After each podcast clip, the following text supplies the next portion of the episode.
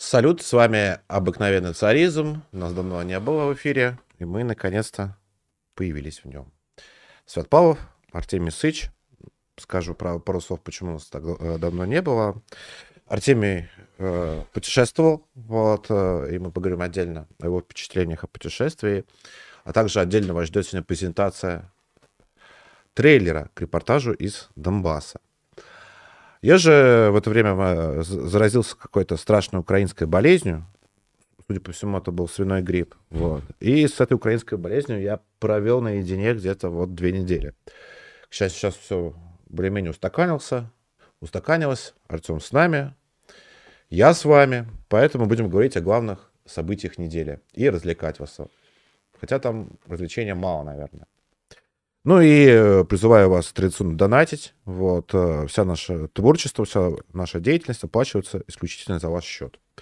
Поэтому задавайте свои вопросы с донатами. Будем отвечать на все вопросы. Мы обычно никакие донаты не пропускаем. Также подписывайтесь на канал, подписывайте своих друзей, мам, пап и даже домашних животных. Артем, я рад тебя видеть. Давно мы с тобой не виделись. Да, это правда давно дело было. Но контекст э, нашей новостной ленты традиционно мрачный в этом году. Началось все не так плохо, а заканчивается все тем, что Донецк равняет землей. На минувшей неделе э, Донецк подвергся сильнейшему обстрелу за последние 8 лет. МСУ ударили по детскому саду, больнице, зданию университета, кафедральному собору, а также традиционно по жилым домам. А, только по центральным районам было выпущено почти 50 реактивных снарядов, а, в том числе натовского образца. При этом, а, судя по всему, это был самый массированный обстрел Донецка за последние 8 лет. Более того, более того, уже вечером 18 декабря, то есть это получается у нас позавчера, да, СУ нанесли 4 мощных удара по Донецку. Ракеты попали в шестой корпус больницы имени Калинины. Били сознательно по, по больнице. Там расположено детское отделение, онкохирургия. По сути, СУ методично они стирают э, с лица земли русский город Донецк. Ты не так давно вернулся из Донецка. Расскажи о своих впечатлениях. Надо сказать, э, что справедливости ради, вот этот рекорд, самый массированный обстрел за 8 лет, он обновляется с печальной частотой. То есть, э, если, ну, на самом начале СВО там вышла небольшая заминка с обстрелами Донецка. Потом э, был один угу. самый рекордный обстрел Донецка за 8 лет, потом еще один самый плохой э, рекордный э, обстрелянный месяц за 8 лет. И вот э, декабрь э, тоже этот рекорд поддержал. Собственно, когда мы приезжали, это тоже был э, рекордный обстрел Донецка за 8 лет, самый массированный. И когда мы уехали, когда, собственно, полетели вот реактивные снаряды по больницам, школам, детским садам и кафедральным соборам, это тоже был самый рекордный обстрел Донецка за 8 лет. А, в целом, город производит ну, совершенно необыкновенное впечатление. Я, наверное, сегодня буду много рассказывать о том, что не войдет в, репортаж. Вот, а в репортаж... Ну, вот это как раз и интересно, да, не, потому что люди репортаж-то посмотрят, вот, а я думаю, что есть тебе много что рассказать за пределами. Да, это вообще самое главное, потому что я собираю, хочу, чтобы вы посмотрели репортаж, а не посмотрели этот стрим и не стали смотреть репортаж. Да, это было бы странно. А, поэтому буду рассказывать именно то, что за пределами. Город живет сейчас, а, там комендантский час ввели с началом СВО, но город, он этого комендантского часа придерживается в гораздо более сжатые сроки. То есть он, комендантский час он в 11, люди стараются выйти с утра и как можно быстрее сделать все свои дела и быстро вернуться домой. То есть уже в 7 8 вечера на улицах Донецка нет людей вообще. Улицы Донецка пустые, более пустые, чем э, глубокой ночью э, в Москве. Э, самой глубокой ночью в Москве. Соответственно, это производит достаточно гнетущее впечатление, наверное. Э, дончане не уезжают массово. То есть э, для них, опять же, то, что эти э, рекордные обстрелы, они стали одномоментными, то есть, если они уезжали, когда, собственно, объявили эвакуацию, еще до начала СВО, когда на автобусах вывозили людей, то в эту волну уехали примерно те, кто хотел. Э, оставшиеся, А по оценкам, ну, людей, с которыми я общался, уехало из Мгм. Донецка примерно 30% населения. То есть только треть. Не так много. Не так много. деле. На самом деле, вот. э, То есть, если у города до войны э, жило 900 тысяч человек, то э, во время войны в нем живет 600 тысяч человек. Это действительно, ну, то есть, э, очень э, небольшое количество уехавших. Более чем пол- полумиллиона человек, другими Да, словами, да. и они находятся постоянно под э, угрозой обстрелов. Ну, они не находятся постоянно под угрозой, они постоянно Э, под, под обстрелами, да. Вот. То есть э, эти обстрелы происходят, эти обстрелы убивают людей, эти обстрелы, э, ну, каждый день в Донецке от, а, от обстрелов э, гибнут люди. Ну, конечно, я слышал э, возражение о том, э, что, ну, в Москве от ДТП людей гибнет больше, чем в Донецке от обстрелов, это правда. Э, Ну, во-первых, нельзя забывать о том, что в Донецке люди от ДТП тоже гибнут. Но еще в Москве 15 миллионов живет Ну, все-таки. да, но просто относительно гибнущих людей э, а- абс- абсолютные числа это э, достаточно э, странная картина для того, чтобы так об этом говорить. А, но э, главное, что в Донецке сеют обстрелы, а, собственно, об этом я писал в своей статье «Ведьмин дом» на ЛБС, это то, что обстрел принципиально непредсказуем. Ну, Вчера ты- вышел, почитайте. Да. А, находясь в любой точке Донецка, ты рискуешь тем, что в тебя прилетит. А, Я вот на самой окраине был Донецка, когда э, в первый раз. Ну, то есть меня поразило, что вот, а вот сюда прилетало. То есть мы были с военными, лю- люди военные обсуждали то, как они, м, как прилетел снаряд вот прям вот в 30 метрах оттуда, где мы стояли. Вот. Причем, а, по рассказам военных, с которыми я общался, а, люди, которые за этим... Это, это такое место своеобразное. Там люди встречают автобусы из других городов. Вот, точка сборки, то есть около Донецка. Мгм. Ну, то есть уже за городской стелой, которая обозначает начало Мгм. городской черты. А, и там люди встречаются и дальше Ну, едут по такая делам окрестность, внутри- предместье. да, в- в- внутрь Донецка по своим делам. Вот место, где можно пересечься, э, как я понял. А, И они, э, когда прилетело, те люди, ко- которые рядом стояли, они, собственно, что сделали? Они продолжили ждать. Ну, то, чего ждали. То есть ждали своих родственников, которые должны сейчас вот приехать на автобусе. Вот военных, собственно, прогнали оттуда. Ну, не в смысле прогнали, а в смысле убедили их уйти из места, которое обстреливается. Потому что когда прилетает один снаряд, что за ним может прилететь? Правильно, второй снаряд. И это Или пачка снарядов. или даже, да. пачка снарядов. А может не прилететь ничего. Что, кстати, подбешивает тоже. Потому что если ты спрятался от э, артобстрела, когда прилетел один снаряд, то досадно. Планы нарушились. А, дончане, конечно, поразительные люди в этом смысле. То есть а, то, что пик обстрелов, он пришелся не одномоментно, а то, что он приходился постепенно. То есть ВСУ наращивали количество снарядов, которыми они бьют по Донецку, и наращивали, наращивали постепенно, в том числе реактивных. А, Это, ну, не вызывает у них состояние шока, они к этому привыкают. И эта привычка, она у них постоянно обновляется. То есть вот этот э, новый рекордный обстрел, я думаю, что вот новые рекордные обстрелы Донецка, они опять не вызовут из Донецка какой-то массовой эвакуации. А с чем это связано? Почему люди не уезжают? Как ты думаешь? Вот ты спрашивал людей, именно дончан? Да, Мне говорят, ну, лучше ж здесь. Они говорят, любим свой город. Ну, именно дончане, вот, собственно, именно мирные, не военные люди. Не военные люди. Вот, то военные люди, я- понятно, они воюют. я- Именно мирные. Я э, с ними э, общался, вот, не на камеру, вот, они любим свой город. То есть, ну, это потрясающая история, которую мне рассказывала, собственно, одна мирная жительница Донецка, вот, а, пожилая, о том, как в 2014 году ей подарили подарок на день рождения. Вот, и, потому что у нее есть подруга, и они с ней, ну, дружат много лет, вот десятки лет. И в 2014 году, э, когда ситуация была плохая именно с продовольствием. То есть, об- как- так как сейчас Донецк обстреливают, его не обстреливали в 2014 году, его не обстреливали в 2015 году. А, пока по массированности, по злонамеренности э, этого не было. В 2014 году было просто кри- кризис государства, которое вдруг исчезло, и отсутствие любых э, продуктов, которые могут довести. И, соответственно, э, у нее был день рождения, у моей, у моей собеседницы. Вот. И в этот день рождения ее подруга лучшая, с которой они каждый год Мгм. на день рождения да- дарят друг другу подарки, звонит ей и говорит, слушай, я тебе подарок сейчас подарю, ты только не обижайся, пожалуйста. Вот. А она говорит, ну что, я, как я обижусь? И подруга чуть позже заходит к ней, приносит ей э, пак гуманитарки, короче, гречку, зерна, крупы, короче говоря, хлеб какой-то. Стартер-пак, гуманитарный стартер-пак, да, да. вот. И э, она говорит, никогда не забуду в жизни такой подарок, но ему я была очень довольна. Вот сейчас люди, то есть я общался вот, э, опять же, вот с героиней э, текста «Ведьмин дом» на ЛБС продавщица Света. Мгм. То есть, ну, он- она при встрече со мной вот, гудела, короче, воздушная тревога. Вот, и она рассказывает, типа, блин, хорошо хоть на работе, потому что дома сидеть вообще невозможно.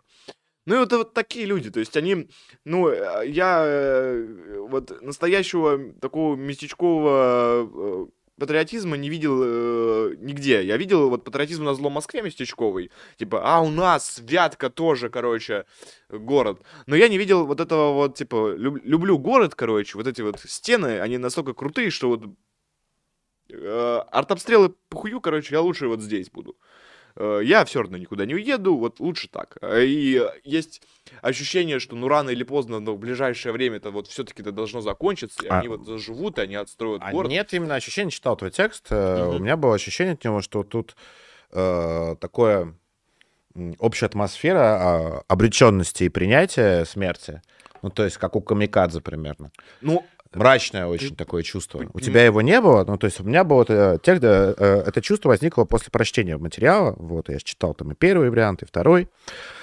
Э, У тебя такого чувства не было? слушай, ну, у меня не было такого чувства, потому что я э, как Ну, минимум... не у тебя, а вот именно от, от общения со средой. Да, конечно, да, конечно, это было. Ну, то есть это те люди, которые...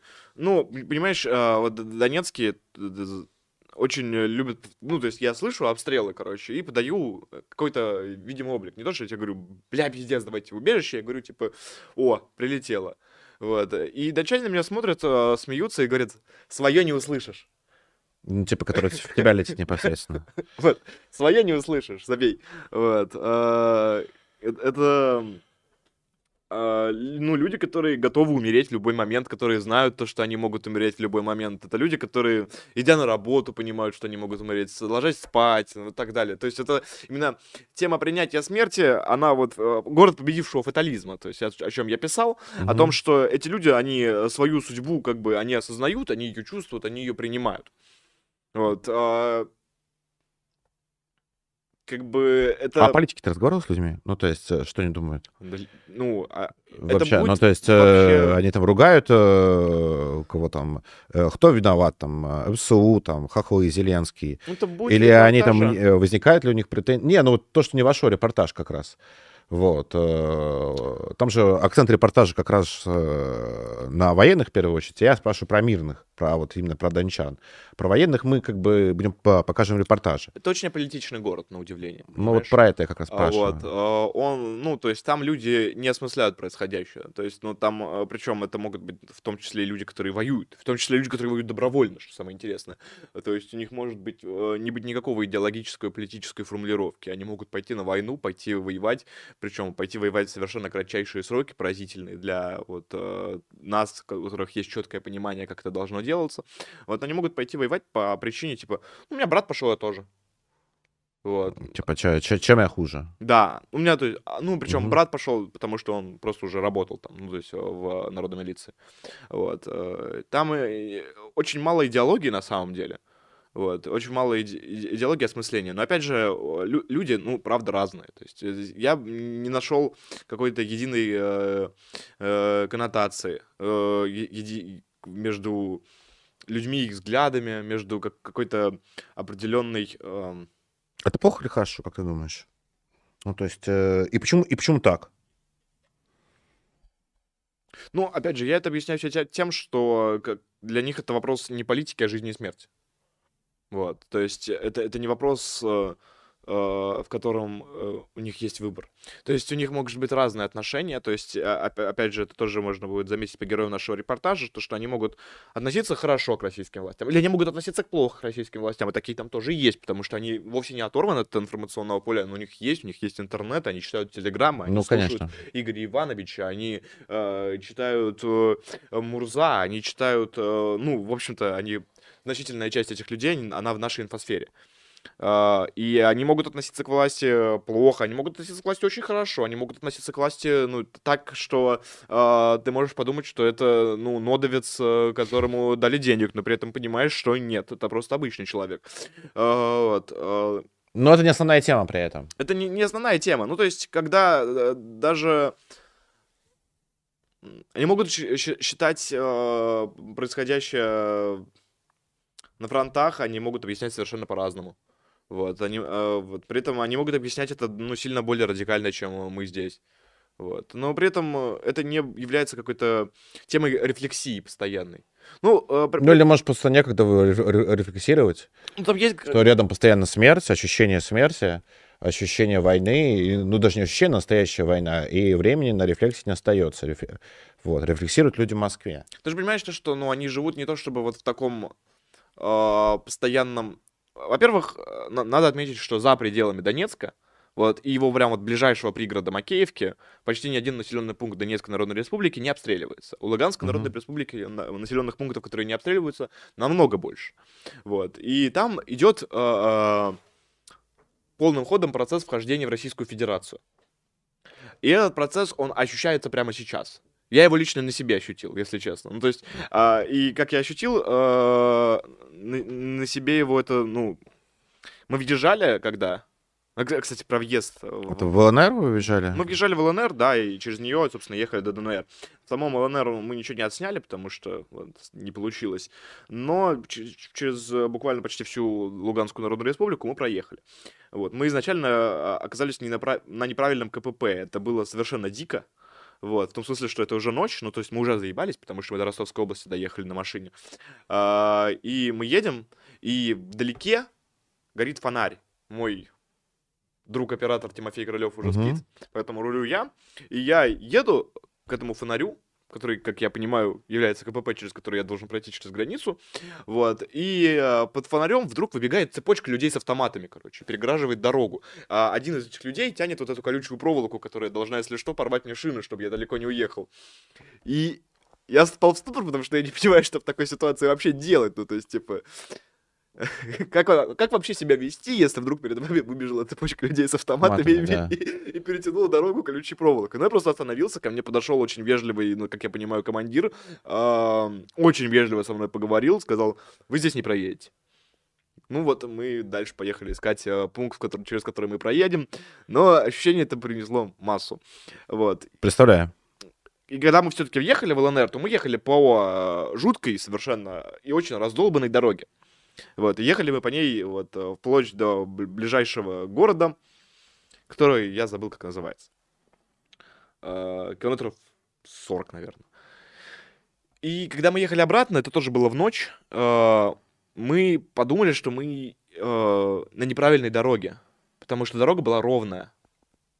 И мы едем, едем, и понимаем, ну, это не та дорога, потому что, ну, это другая дорога, как минимум, потому что эта дорога ровная, а мы ехали по раздолбанной. И мы думали, что сейчас начнется участок, который раздолбанный, и у нас что-то просто со зрением за... Э, с, с ориентированием в пространстве. Но в итоге мы доехали по абсолютно ровной дороге э, до того же КПП, в которое въехали. И вывод тут только один. Получается, за те, ну, 4 или 5 дней, которые мы там были, э, россияне умудрились положить новую дорогу.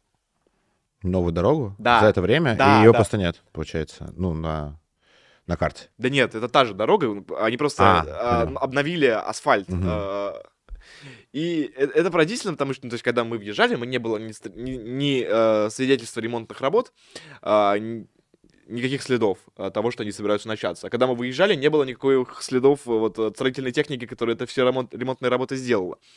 Вот, э, Российская Федерация, она более-менее уверенно заходит в ДНР и ЛНР, э, она их отстраивает, вот, и за пределами, собственно, самого Донецка и вот ближайших пригородов э, война чувствуется, ну, слабо. То есть во многих местах снаряды слышно, угу. но они туда не прилетают. Почти, ну, то есть если Химерс не пустят. А Химерс обычно по жилой застройке не э, пускают. Потому что, ну, все-таки дорогая ракета. Э, ну, то есть тот же Иловайск, в котором мы ночевали, там Химерс прилетал под станции. Причем, ну, не, не сильный ущерб нанес, потому что город э, с электричеством все еще. А, в самом Донецке и Макеевке ну, жизнь продолжается. То есть люди ходят в рестораны, в Донецке работают бары. Вот. В Донецке, опять же, население города, оно, скорее всего, э, остается таким же, как оно было до войны, потому что на место выехавших мирных заехали другие люди, вот, а именно военные. Угу. И э, город очень своеобразной жизнью живет. При том, что времени у людей очень много, они думают самые мрачные мысли, как я предполагаю, или не думают, потому что они привыкли к ним. Я какой-то релевантной социологической группы населения там не общался. То есть я не знаю какого-то количества большого среза донецкого общества, чтобы угу. сказать уверенно за то, что они думают. Я сказал, о чем думаю я, я сказал о, о вот этом процессе принятия смерти, потому что это абсолютно необходимое свойство для того, чтобы просто а, не сойти с ума. Потому что если ты смерть не принимаешь, если ты... Ну, можно уехать в таком случае, нет? Ну, если да. ты смерть не принимаешь, ну, ты просто берешь и уезжаешь. Я, я думаю, что именно так и сделали те люди, которые были не, совсем не готовы. Но какой-то удивительный совершенно процент людей, которые все-таки оказались готовы на это пойти, которые оказались готовы жить именно в таких условиях. При том, что, ну, а какая-то гражданская жизнь в Донецке, она же никогда не останавливалась.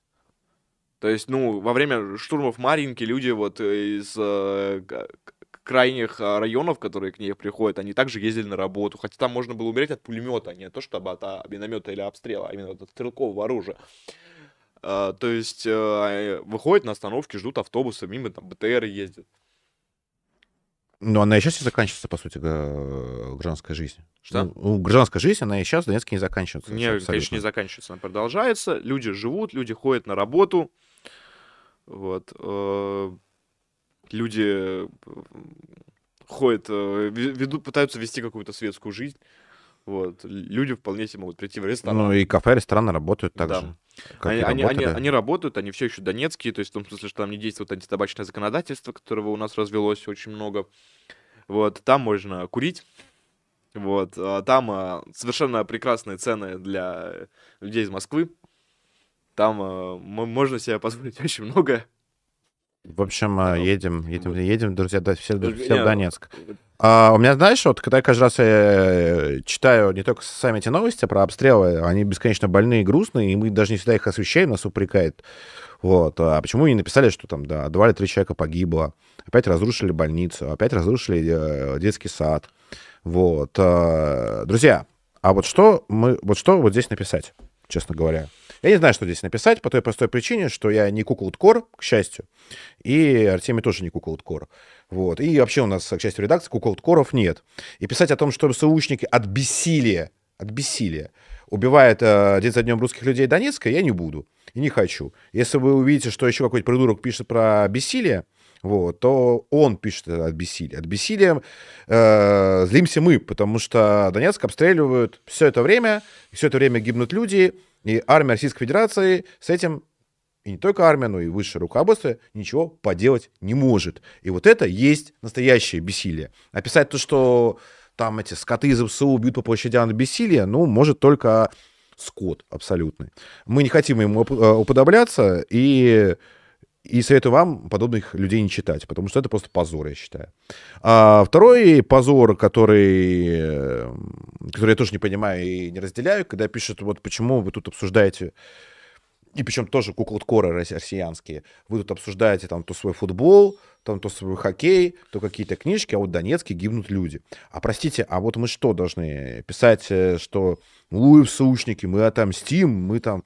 И писать каждый день это, да? Или что? Мы должны все встать и начать плакать, рыдать и писать, у, мы отомстим. Ну, это идиотизм просто. Нет, ну это вообще... Вот, меня просто, меня от этого так бомбит, короче. От бессилия СУшники. Э, обстреляли Донецк, убили 20 человек. Убили 20 человек от бессилия. От бе...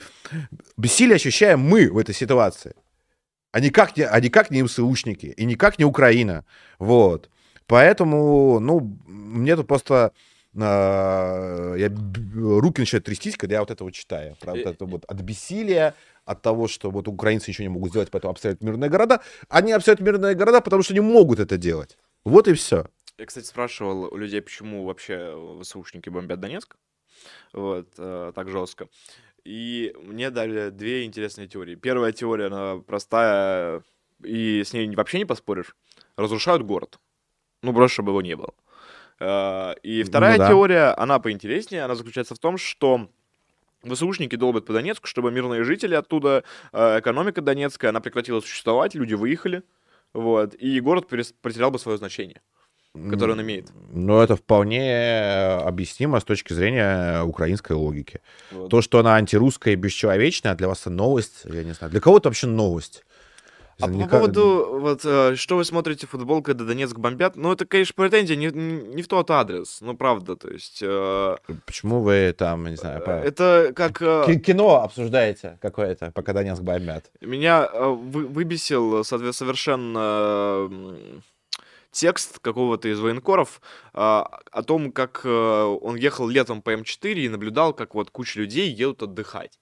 Вот, это такой ужас, вот мы воюем, а вот люди едут отдыхать. Ну, какой вообще может быть претензия к людям, а к обыкновенным людям, когда ну, непонятно, что им, собственно, делать-то в связи с тем, что Донецк бомбят. А, просто чтобы они побольше переживали, это не имеет никакого вообще смысла. Чтобы люди постоянно накручивали себе эту эмоцию, эмоцию э, скорби, эмоцию страха, э, эмоцию постоянного отчаяния. Это не нужно.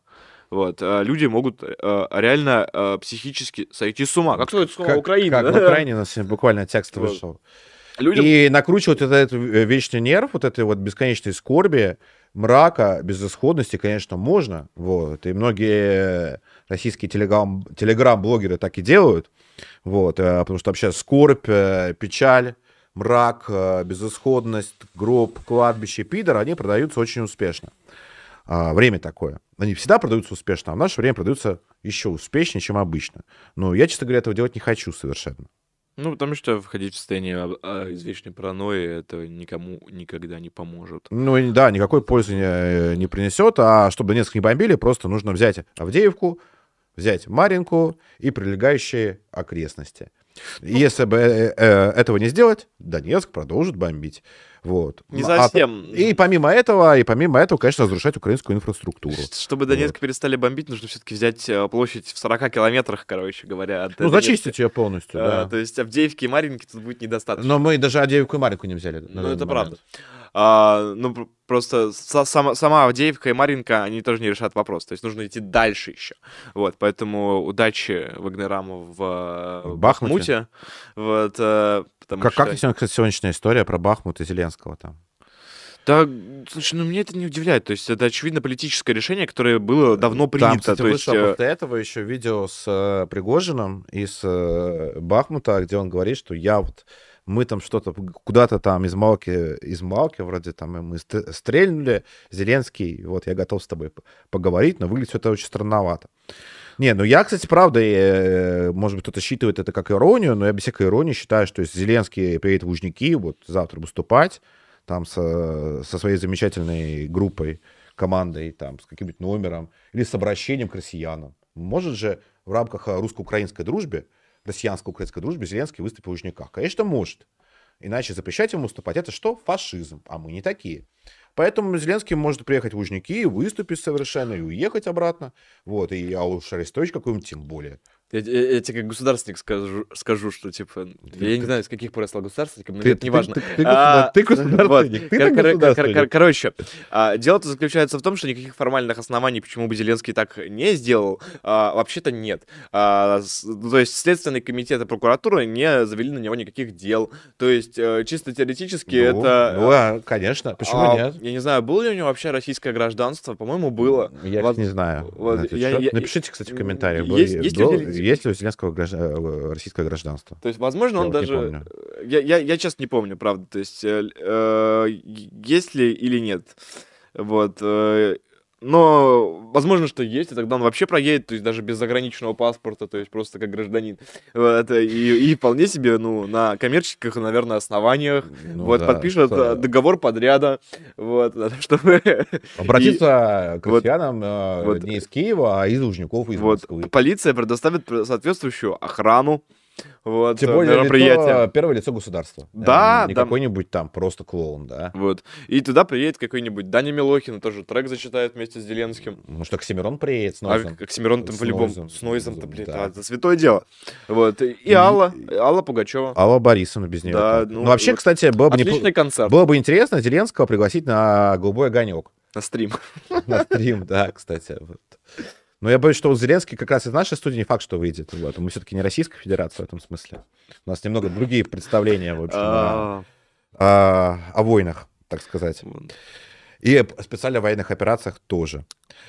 Друзья, я думаю, пришло время посмотреть наш трейлер.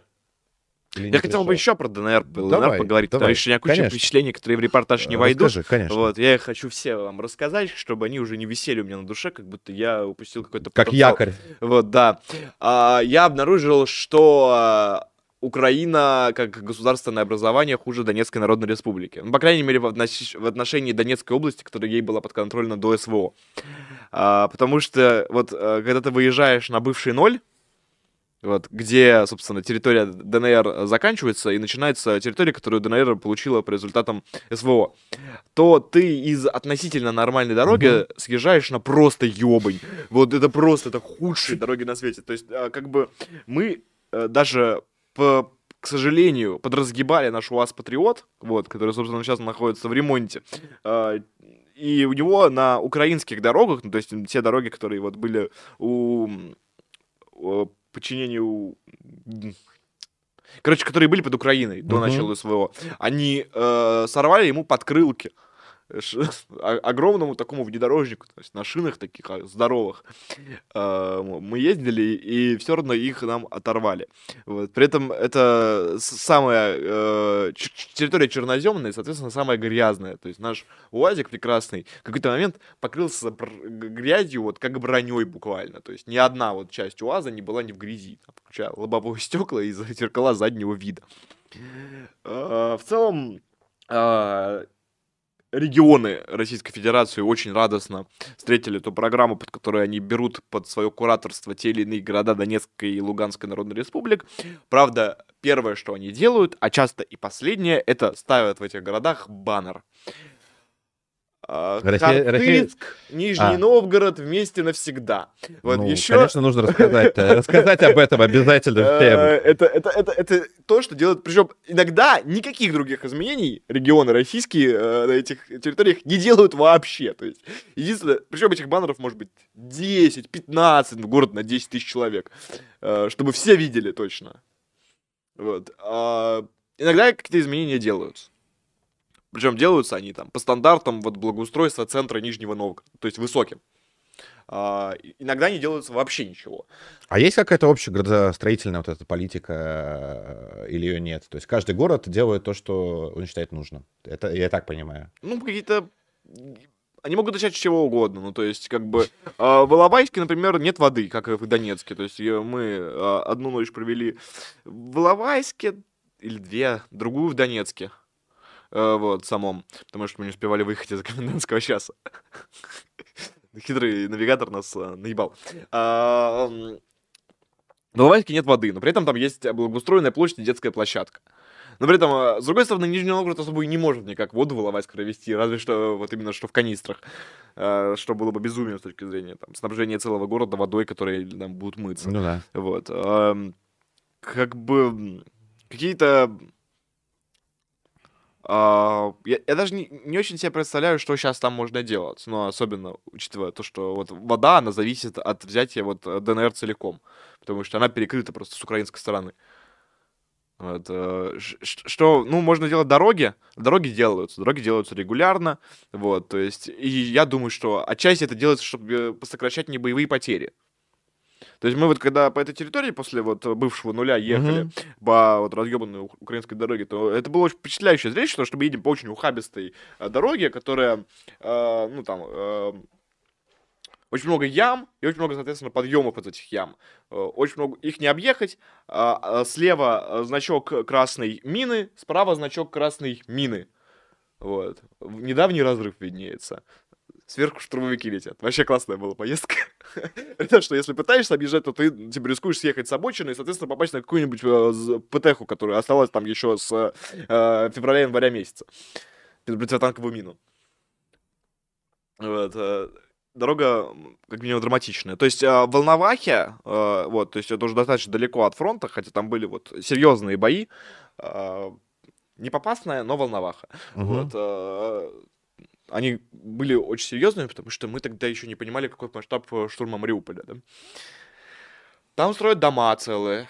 Вот, э, я не помню, какой к- регион, ку- курирует э, Волноваху, по-моему, что-то из Челябинском связанное, возможно, могу врать, я правда могу ошибаться. Вот они целые дома возводят. Опять же, в Мариуполе дома возводят, э, курируют вот Санкт-Петербург, хотя в Мариуполе я не был. Ну, просто такой общеизвестный факт, а, который м, застраиваются. Ну, Там, да, вот Беглов принимает участие во, во всем этом мероприятии, Мгм. и у многих э, возникают к этому вопросы. Но это скорее надо поговорить там вот с, с ребятами, которые в Мариуполе. Я никогда в своей жизни не видел э, заправок, на которых э, нет бензина. Вот. То есть... Я э, видел в Сирии такие. Ну, я в Сирии не был, поэтому это была моя первая.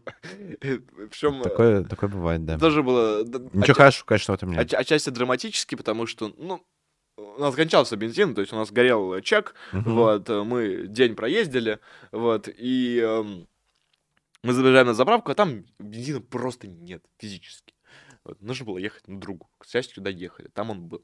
А, интересно, что постепенно в ДНР и ЛНР начинают принимать э, российские карты. Связано это с деятельностью Промсвязьбанка. Мгм. Вот, принимают, собственно, можно рассчитаться визой, мастеркардом, миром, чем угодно, вот, в наших Донецкой и Луганской народных республиках. Вот, и это э, какая-то при- приятная тенденция, то есть то, что банки, они вошли, а причем банки вошли еще до вхождения ДНР и ЛНР в состав Российской Федерации, но карты уже начали принимать после. Вот, когда я подметил это в магазине электроники, то э, кассиры меня окружили, начали расспрашивать, работает ли у нас NFC в каком-то виде, и ждут, когда будет бесконтактная оплата со смартфона. М, Продавцы из Макеевки. Вот. Подчеркивали этим, э, тем самым, что они тоже все знают. Конечно, Донецк это во многом возвращение в 90-е. Ну, то есть э, я правда подметил, что вот э, состоятельная молодежь, у которых было парное свидание, то есть парень-девушка, парень-девушка, вот, они э, в качестве основного напитка, с которым они проводят вечер, это водка с апельсиновым соком. Ну, в Клинцах так во времена моей юности делали. Ну вот именно, я об этом и Ну, говорю. Я думаю, что в Клинцах сейчас до сих пор так делают. А, С другой стороны, ну, водка с апельсиновым соком, это еще не, не так плохо, там, не знаю. Ну, как- это как, состоятельные люди, понимаешь? это как- они пришли именно как- в хорошее как нюхать место. клей, допустим. Вот, нюхать клей нехорошо. Я думаю. Друзья, мало донатов, шлите еще донаты и задавайте вопросы. Мне кажется, и Артему задавайте вопросы. Как раз про Артем ответит э, по мотивам своей поездки прошедшей. Вот. У меня тоже можете спросить про свиной грипп, например. Вот, могу вам рассказать. Как... Да нет, ну задавайте там. Не так давно, еще до Лонгрида, Артем выходил мой Лонгрид, очень мрачный по поводу всего происходящего.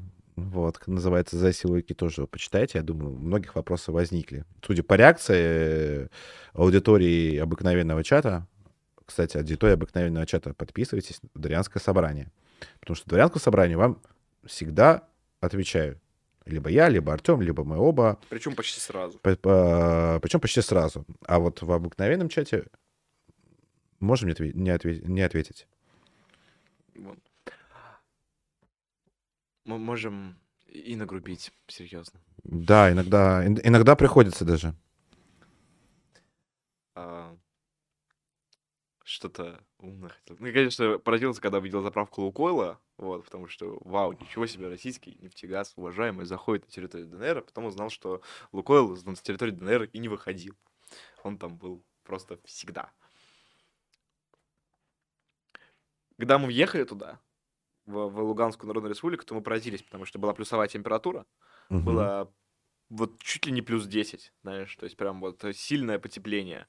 И все э, пруды, и, кстати, там называют ставок, вот, э, это просто хохлядское слово, которое они массово использовались. И это была проблема, потому что нам нужно было доехать до куда-то, а там был ориентир пруд, и так как каждый житель говорил ставок, э, вот, а нам было как-то да- даже совестно переспросить, что это, то мы ехали примерно ори- ори- ориентируясь с помощью Бога. Так вот, все эти самые ставки, они усеяны э, отчаянными рыбаками. Они политы водой, вот, которая тает. Вот, э, к- кромка льда, она стремительно сокращается. В этот момент они усеяны, причем прям густо-густо. То есть не как в Подмосковье, когда один какой-то страстный рубак из округи выйдет на середину, пробудет там аккуратную э, в самый лютый мороз э, скважину и начнет рыбачить. А прям все. То есть там человек по 15 на каждый, а они еще такие частые-частые, небольшие. Вот, но при этом все усеяны. Это тоже что-то говорит о принятии смерти, причем это территории, которые не обстреливаются давно. И причем в том числе и те территории, которые э, сильно не обстреливались никогда. Знаешь, э, это то есть, возможно, мы ищем а, вот объяснение там, в деле привычки, принятия смерти, а возможно, принятие смерти, оно само по себе произошло из-за специфики региона. То есть это индустриальная местность, в которой э, есть еще и порт, то есть э, достаточно зажиточная жизнь, много криминала. Вот. Э, люди, э, в конечном итоге Донецк, он был фронтиром, да, э, русской цивилизации, когда это, собственно, была Новороссия. То есть это именно что атмосфера Дикого Запада. Ну, до этого момента тоже фронтир русской цивилизации. На самом деле, Он да. остается таковым. Только очень милитаризованный, вот, в отличие там, от Новороссии, которая там была в 19 веке. Вот. То есть люди-то отчаянные, на самом деле, сами по себе. А, когда мы вот планировали экспедицию, нам э, человек э, по имени Евгений Топас, вы его знаете, порекомендовал приехать в какой-то ресторан. Вот. Я, я спрашиваю, а типа нахрена, что нам там делать? А он объясняет. Ну, там просто еще до войны каждый, каждую неделю э, из РПГ стреляли. Ну, готовились просто люди. Да нет, это была просто обычная жизнь в рамках нормального. Это поражало. Вообще, э, когда фотографическое сходство было именно с Виллином из э, Ведьмака, Велином из Ведьмака, то есть мы когда въехали, прям подумали, угу. блин, на этом дереве явно не хватает висельников, вот, а там так живут, вы могли, короче, могли бы сами устроить-то, что? Да, то есть, знаешь, это же лучший подход, в общем. Э, не нравится, сделай сам. Не хватает висельников, э, устрой. В глубоком тылу ЛНР, короче, там еще, ну, важно понимать, что это город, э, что эти республики, они все еще очень сильно Знаешь, а... про, про Висникова здесь перебью. Мне вспомнился такой сюжет. У меня был в детстве любимая сказка «Братьев Грим. Угу. А, как, она, кажется, называется «Как кто-то там ходил страху учиться». Там такое длинное название. Загуглите, найдите.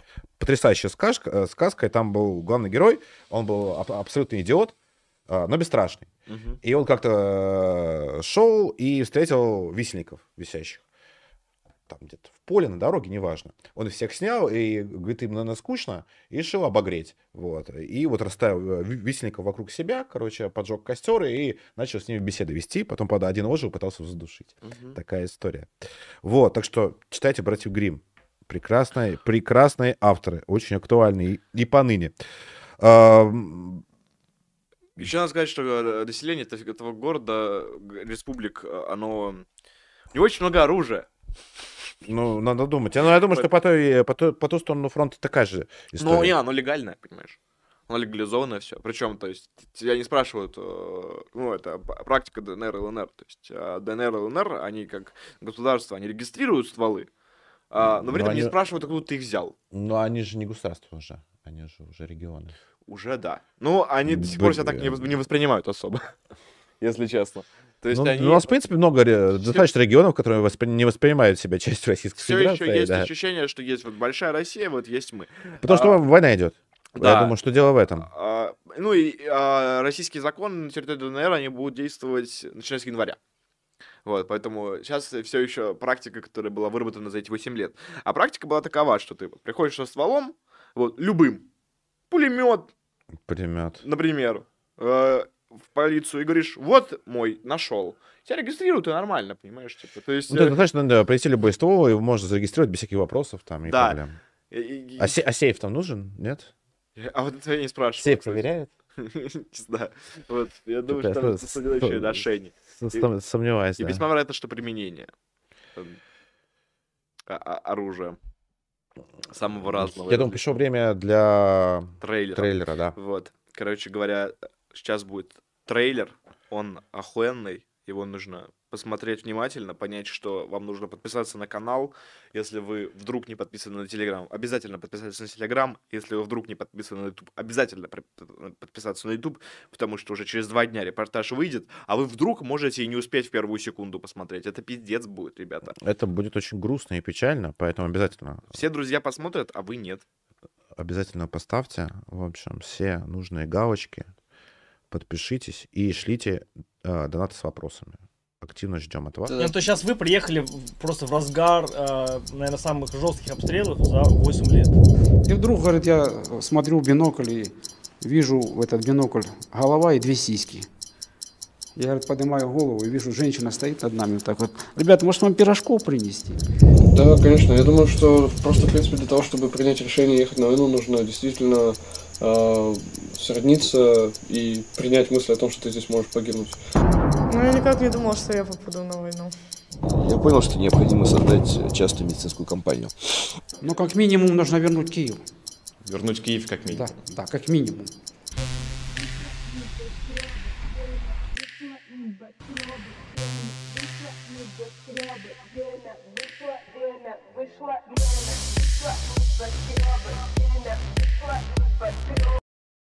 Нет, то сейчас вы приехали просто в разгар, э, наверное, самых жестких обстрелов за 8 лет.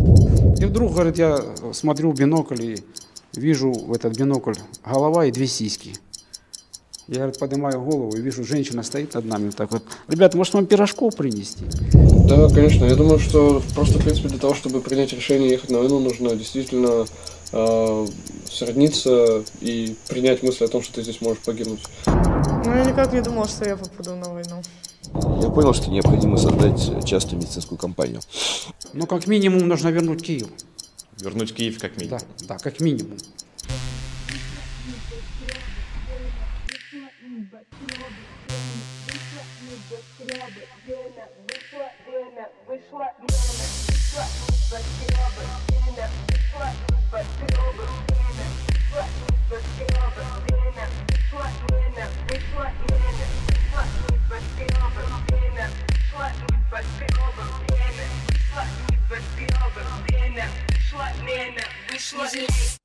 Салют, мы снова с вами в эфире. Я думаю, вы успели оценить все художественные и не только художественные прекрасы этого произведения.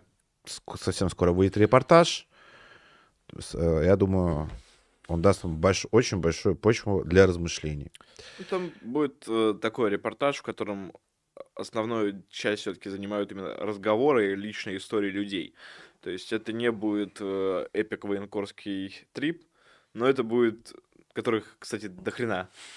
Вот, а это будет разговорный репортаж, в котором можно понять, из чего и зачем сделан э, настоящий э, боец народной милиции Донецкой Народной Республики. Ну и вообще, зачем люди... э, Зачем русским война? Зачем люди, русские люди добровольно, по собственной воле, без всякого принуждения идут воевать? Будет Вот. а, э, один герой из этого репортажа, который э, не доброволец, который был мобилизован. Вот. Но, пос- но это Ну, там Очень основ- основная масса добровольцы. Вот. э, Это важная тема, и я надеюсь, э, что у нас получилось ее раскрыть. Я, другая большая, э, в общем, скандальная уже внутрироссийская история. Тут азербайджанцы, так уж сложилось, у нас э, в России люди уважаемые. Очень крайне, сам, едва ли не самые уважаемые, и они могут э, увольнять э, профессуру ведущих российских университетов. В частности, в, э, в частности, в МГИМО. Так, на этой неделе МГИМО уволил доктора политических наук Михаила Александрова после того, как его затравили азербайджанские нацисты. В чем там суть истории? То, что Александров, он э, эксперт, политолог э, и военный эксперт одновременно, он давал интервью где разоблачал э, Азербайджан, и, в общем-то, он там говорил все по делу, о том, что, с одной стороны, Азербайджан подписывает э, всевозможные дружественные соглашения с РФ, параллельно натравливает так называемых эколог- экологов, помнишь это видео с дохлым голубем, э, и провоцирует э, всяческие российских миротворцев э, в Карабахе, параллельно активно дружит э, с Украиной, оказывает Украине в том числе энергетическую помощь. И дальше говорю, что если так будет продолжаться, то неплохо бы и, и Украине, и Азербайджану там его отблагодарить тем, чтобы не продавать его, допустим, энергию. Сейчас, секунду. А, господа, нас смотрят 408 зрителей, а лайков всего 167. То есть намного меньше. Намного Чем- ме- меньше, чем того хотелось че- бы. Так чем, что, да, вас. Потрудитесь, Поэтому- пожалуйста. Пожалуйста, тыкните на э, большой палец вверх, и это было бы замечательно. Так, ты меня сбил. Да, ты рассказывал про эту сцену, про бы Э, запомнилось вот, там э, видео, где русскому миротворцу по- подходит азербайджанец, начинает рассказывать про то, что вы сорвали нашу экологическую экспедицию, какой ужас, какой ужас. Но Вот, а российский миротворец э, стоит с каменным ебалом вот примерно минуту, после чего с каменным же голосом говорит, там нет нихуя. Это было прекрасно. Но большинство таких видео, да, причем уж азербайджанцы меньше всего похожи на людей, которые э, перед- э, переживают за экологию, более за экологию в Карабахе. Вот, э, поэтому очевидно, что это политическая провокация, и об этом э, в том числе Михаил Александров и говорил.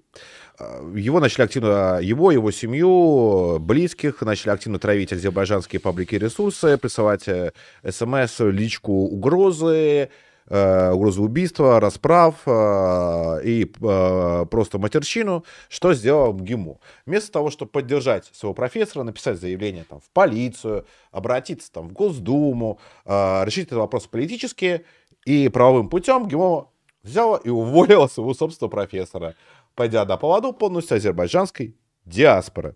Что, И- кстати, говорит о том, э, что мы деградируем как... э, Ну, не мы, они деградируют как М, да, государство. мы вроде с тобой еще не деградируем. Вот, а, потому что видим. во время Бона, ну, как бы там крупные кейсы-то были. Ну, вот как раз было- эта история было- рифмуется с Боном. Была да. история с Мегафоном, который ввел тариф Карабах, чем э, не оскорбил всех азербайджанцев всего мира.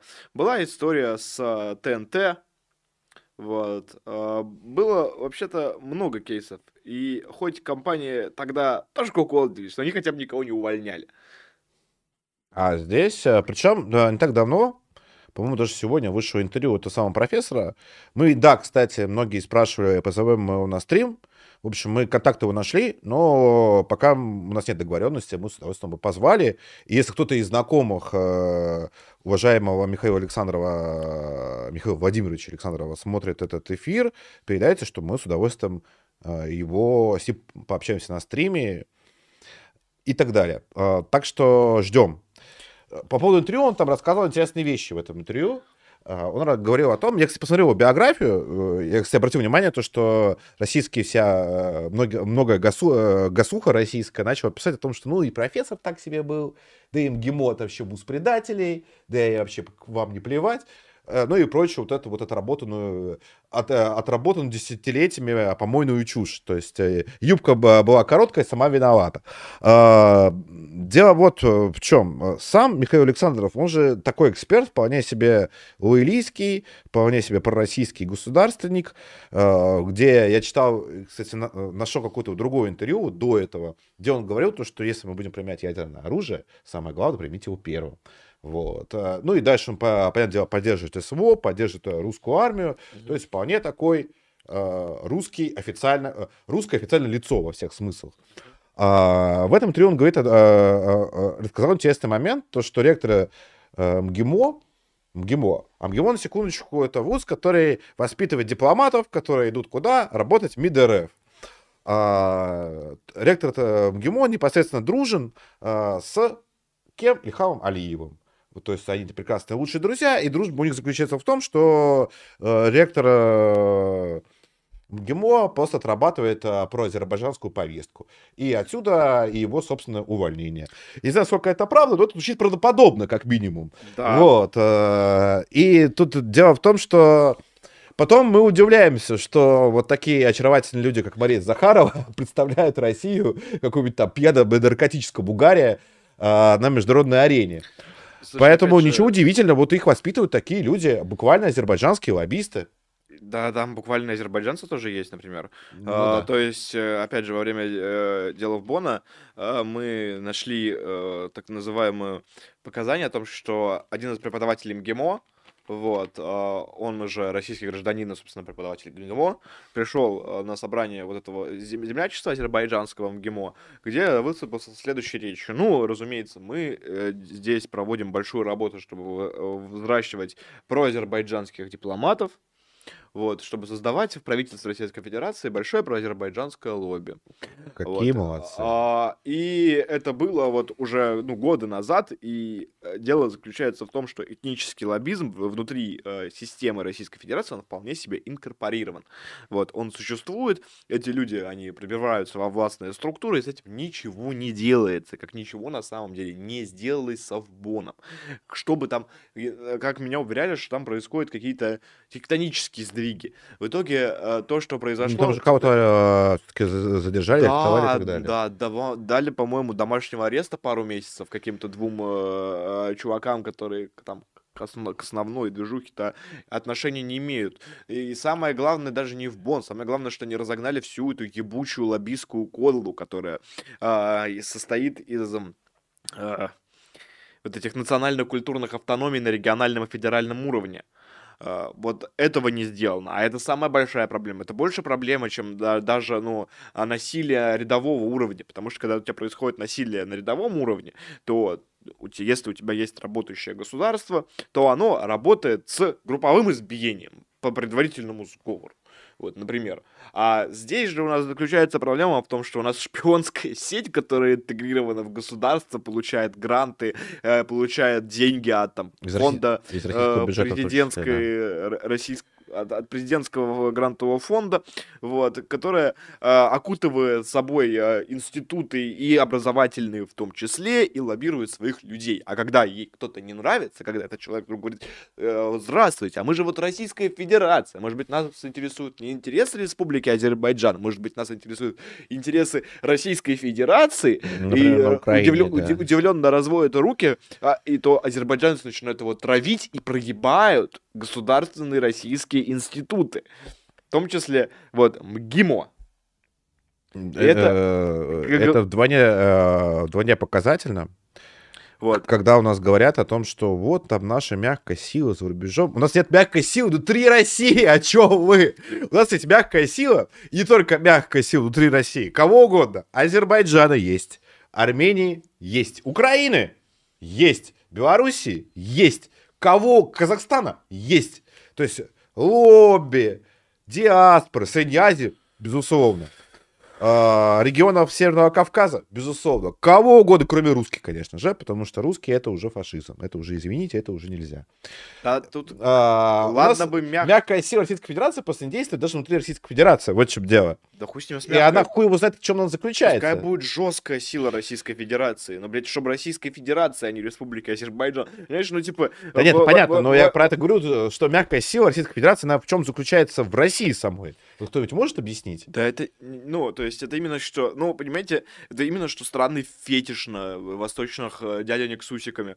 То есть, ну, у определенных э, Это многопо- руководителей... это э, многополярность. а- а у определенных руководителей партии и правительства, как, как, как, бы сказали, если бы мы сейчас были во время оттепели. Не А, факт, что мы туда еще не вернемся. Да. А, как бы... Потому что по- политика Азербайджана, она очевидна. Позиция политика Турции, она очевидна. Никто не хочет строить многополярный мир, никто не хочет строить там, э, быть э, сильно независимым от Америки. Людям ин- интересует совсем другое. И ни- ни- никого не интересует позиция голой справедливости или позиция того, что мы сейчас ослабим интересы Америки. Блять, Туран дайте, вот что они хотят. И все. Типа, Да и об этом, они- более того, они это открыто декларируют. Они строят свою э, эту вот региональную сверхдержаву. Что, в общем-то, должны делать и мы, но вместо этого мы строим хуй знает что. Вот. И это хуй знает что не понимает никто вообще. И самое, я помню 20 год, я помню, вот, как прошла Вторая Карабахская война, я читал э, доклады кремлевских экспертов о ходе этой войны, они не совсем безголовые, они правильно оценивают роль беспилотников, блядь, где они были к началу СВО, вопрос. Но Ну, Там они... еще были эксперты, которые утверждали, что нужно может нажать только кнопочку, заработает рэп, и все беспилотники, они такие, знаешь, как опавшие листья Мгм. розановские, осядут сразу. Вот. Но что-то не осели. С- Рэп не сработал. с- Как соверш- так вышло? Совершенно Непонятно. э, ебанутые были позиции, оценивавшие исход. Который предполагалось, что воевали-то Армения и Азербайджан, а победила Российская Федерация. А почему? Потому что она э, помирила всех. Вот потому Ну, что чё-то Путин так. воспользовался эксклюзивным правом и ввел российских миротворцев в регион. И вот Алиев с Эрдоганом, они вот не понимают, вот уважают, боятся, короче, но все-таки позволяют и не могут ничего с этим сделать. Несмотря на то, что де-факто Турция является основным там, державой, которая участвовала в этой войне, а Россия не участвовала. Россия все еще является ключевым э, актором, который эту войну завершил. И вот такая вот Да, победа. это- это, и вот конечно. тысячу поклонов, слава Владимиру Путину. Но, блядь, это же ловушка, ебаная ловушка, из которой Там просто не выбраться. 20 тысяч человек, которые, блин, с оружием в руках находятся, блядь, посреди двух армий, одна из которых явно сосет, как бы. Которая, да, явно не армия. Тут еще вопрос в том, что все забыли про вертолет. Помнишь, был российский вертолет, который избили азербайджанцы. Мгм. Вот, а все совершенно об этом забыли. Никто никак отвечать на это не стал. Ну, Вот, Они э, извинились. Ну, ну, здорово. Вот. А, кстати, Эрдоган, по-моему, Эр- Эрдоган, кстати, извинился за сбитый... Да, извинился тоже. Ну, ну, типа, по-моему, спустя, короче, там, Спустя год, долго, год да. или два, по-моему, Там да. э, наложили контрсакции на турецкие Помидоры. санкции на На турецкие помид- овощи, да. Овощи, да. Вот, это припизнуло экономику Турции, так как э, Эрдоган вообще не очень осторожный в смысле политик, в отличие от там неких э, Владимиров.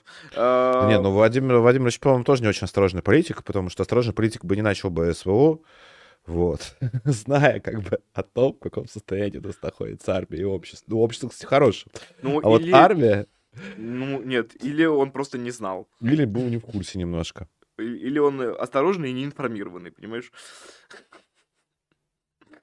Э, Весьма и весьма трагично. Э, Кстати, я помню, это мейнстрим э, вот десятых годов, когда а, неинформированность Владимира Путина, предполагаемо, она была оправданием. На самом деле это не оправдание. Если ты за 22 года не умеешь э, выстроить систему таким образом, чтобы ты знал обо всем, то, возможно, ты не самый хороший президент. Ну так, ну, я просто предполагаю. Ну да, есть такая, есть такая вероятность, я бы так сказал. Вот, поэтому для того, чтобы, э, конечно, мягкая сила за рубежом здорово, но хотя бы стоит навести порядок. Там, кстати, продолжение истории есть еще. А, Что военному эксперту Константину Севкову, уже другому человеку, начали те же самые азербайджанские нацисты угрожать. Вот, он там посмел сказать э, нехорошее про Азербайджан, и все. И теперь уже травит этого Севкова, его семью, там, его близких, детей и так далее, и так далее. Это такой взрослый дяденька, военный эксперт, который там на всех каналах. И опять-таки никто ничего не может и не хочет сделать, потому что, ну, как, так, как можно обидеть уважаемых людей? А потому Вот. что это именно так и работает. Если ты типа дальше слабину, то они продолжат на Не нее продолжит вообще лю- А, а дальше будет, что любой, кто не будет там кричать там а, Аллах Акбар и слава Азербайджану, любого, короче, нужно бы, они будут там бить, избивать, ставить на колени, записывать. Мы к этому мы так или иначе придем, если не будет никакого противодействия. А что вы думаете? Вот, будет именно так. И никак иначе. Поэтому Российская Федерация должна хотя бы попытаться показать то, что она еще государство. Вот, как минимум. А не некая там корпорация там. Да или вообще, там, э, эко- торгово-экономическое пространство, вот. Там некий таможенный союз. Вот было бы здорово, на самом деле. Потому что иначе эту проблему никак не решить. Иначе она будет только исключительно усугубляться. Э, Вопросы... У нас есть вопросы из дворянского. Давайте сейчас. Стрим, друзья, из дворянского. Пишите раздел стрим вопросы, будем отвечать на них. А, Гжегош э, тут пишет, то, что обе поляков нет в России, мы с вами в этой стране в одинаково угнетенном положении, да. Э, Ну, нет, я думаю, что вы можете построить, если захотите. Если вдруг поляки Я захотят, думаю, то я думаю, организовать это достаточно Я думаю, просто. что в России любая собака может обе Да, построить. типа, совершенно. дело заключается в том, что поляки очень не хотят, потому что они Россию, в принципе, очень агрессивно воспринимают. Если бы они а, захотели там дружить как-нибудь, типа, вот, особенно если бы они президента Усатого избрали, Не, мне вот, кажется, если а- бы Польша захотела бы кредитов от России бесплатных, короче. то вот, она бы их получила это бы достаточно получила быстро. без проблем, без всяких обязательств, Вроде, просто типа, за обещание, ну, хороших, теплых ну, типа, отношений. Вы же, же будет- братья славяне, вы чё, Россия, давайте денег, а? Да, дайте Да, я денег. думаю, что это было бы без проблем, правда. Вот, э, поэтому это не совсем все-таки одинаково угнетенное положение. Дело здесь заключается в том, что, ну, Польская республика, она не очень хочет э, этих отношений, в принципе, то есть... Потому что не видит в этих смысла никакого. Да. Вот, я думаю, что их действительно для поляков э, смысла там нет. э, Вот. Смысла в этом мало, прямо скажем. Вот, ну, ну, как сказать, ну, типа, Польша так перед э, США гнется, то есть это самая унижающаяся перед Америкой страна Европы, вот, что а, она, конечно, бы от Российской Федерации получила бы примерно то же, но за гораздо меньшее унижение. Не, ну, безусловно.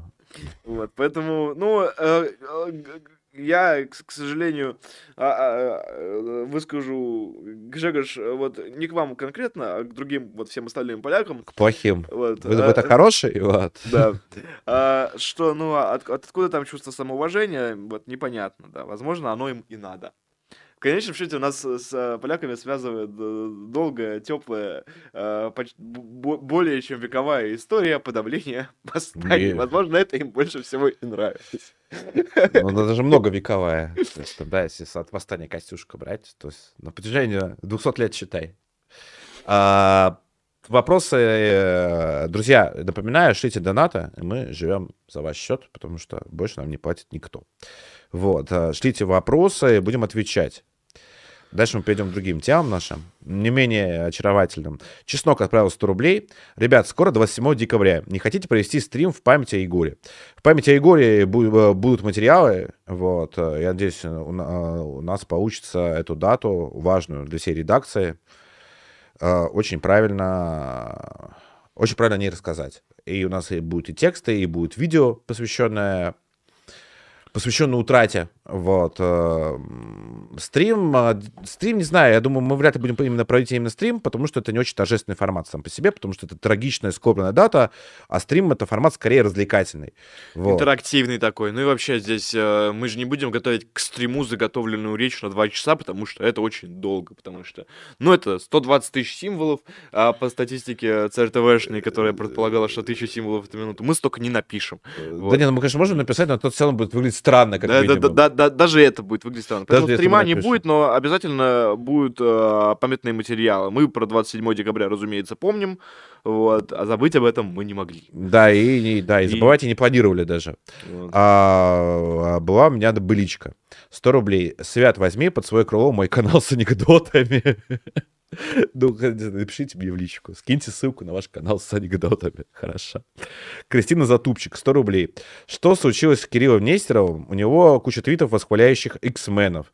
Был отличный по-русски ютубер, а перекатился делать ангелов видосы за пару долларов. Хотя из той конфы Каменец и Карен позиции не меняли и поддерживают ЛДНР. Почему так? По Герасиму реально стреляли или это фейк Амеров? А по Собянину? А, по поводу Кирилла Нестерова, ну не знаю, я вообще не был фанатом видосов Кирилла Нестерова. Видосы Кирилла Нестерова Мне были это- охуенные, но ну, Кирилл не Нестеров знаю. оказался слаб духом сильно. Бывает такое, что Слаб автора духом. читаешь, э, заводишь с ним какие-то отношения, начинаешь э, строить э, э, какие-то планы и ожидания, а потом автор ёбается, сходит с ума и начинает нести лютую хуйню. Это было не раз и не два. Иногда, э, что Со со- многими, я бы сказал, да. Э, И, и вот люди э, исписываются, у людей пропадает мотивация, у людей прояв- прояв- проявляется какая-то шиза. Вот, для Кирилла Нестерова была а, травмой для того п- э, сильной, которая а, что его сдианонили, его адрес нашли, его нашли страницы его жены, э, которые он не хотел, чтобы это происходило, потому что э, м, в, в русском движении в один момент появилась э, некая аналогия 2ча, э, вот, которая просто делала жестокости. Но я не могу их однозначно в этом винить. Ну, то есть, в смысле, э, в том смысле, что это, конечно, полная хуйня, типа то, что они сделали, но сам Нестеров, ну, я не вижу, э, как бы, как это меняет мои взгляды, как это меняет меня, как это меняет а, мою идеологию, мою суть, то, что меня обидели, то есть то, что со мной сделали зло. Это же не, не- не- со мной сделали зло люди определенных... Стержень, стержня. Ну, нет Вот. отсутствие внутреннего Да, стержня. вот именно это. Э, Я, вот, ну, это жаль, человек был умный, незаурядный, вот, то, что он начал делать после того, как он а, свою недолгую карьеру в русском национализме провел, это гораздо хуже, вот. Ну, это ёбикство, прямо скажем. Э, что, что э, делает Нестерман, короче говоря, э, это, пря- прямо скажем, плохо. Ну, поддерживать хохлов, это же мы стримовая позиция просто. Вот, э, Это мы с вами контркультурщики настоящие. Ну, Вот. А что касается Герасимова, я думаю, что э, план по уничтожению Герасимова у ВСУ был совершенно точно. Источников, э, даже наши источники об этом говорили. Не помню, мы писали этот текст или не писали, но такие, такая информация была. Поэтому, а, потому что в отличие от э, РФ, украинцы бы при первой же, при первой же попавшейся возможности а, они бы э, уничтожили лю- любого представителя российской власти. Военной, политической, гражданской, какой угодно. Вот. Поэтому история по поводу покушения на Герасимова, мне кажется, вполне правдоподобна. В конце концов, в в Российской Федерации это, э, это понимают. Недавно там Шари, не только Шари, публиковали эти истории с самолетами президентскими российскими, которые летели э, в Минск, когда был как раз встреча Путина с э, Лукашенко, и куча президентских бортов, э, чтобы запутать, вот, а- а часть полетела там в Петербург, часть куда-то еще полетела, а один полетел в Минск. Вот, поэтому я думаю, что БР прекрасно понимают, что при первой удачной возможности украинцы с удовольствием э, их убьют. Вот, э, тут никаких сомнений быть не может просто. Почему мы э, не убиваем украинское руководство? Ну, я могу только пожать плечами, потому что это с каждым разом выглядит все страннее и страннее. Белл Вейл, 100 рублей. А, Ощущается ли наличие мобилизованных? Как-никак, 300 тысяч э, должны были пополнить. Это, я думаю, скорее к тебе вопрос. Ощутил ли ты наличие мобилизованных? Или ощущают, ощущали твои собеседники? ну, мои собеседники, они участвуют в подготовке их. Вот. Так что ощущали, потому что они гоняют на полигонах. Вот, учат стрелять, обращаться с РПГ и так далее. Ну, то есть, эм, как я понимаю, на том участке, э, откуда, собственно, мои собеседники, которые ощущают э, наличие мобилизованных, сами мобилизованные на передовую не попали до сих пор. Они находятся в- на полигонах в тыловых, и они готовятся.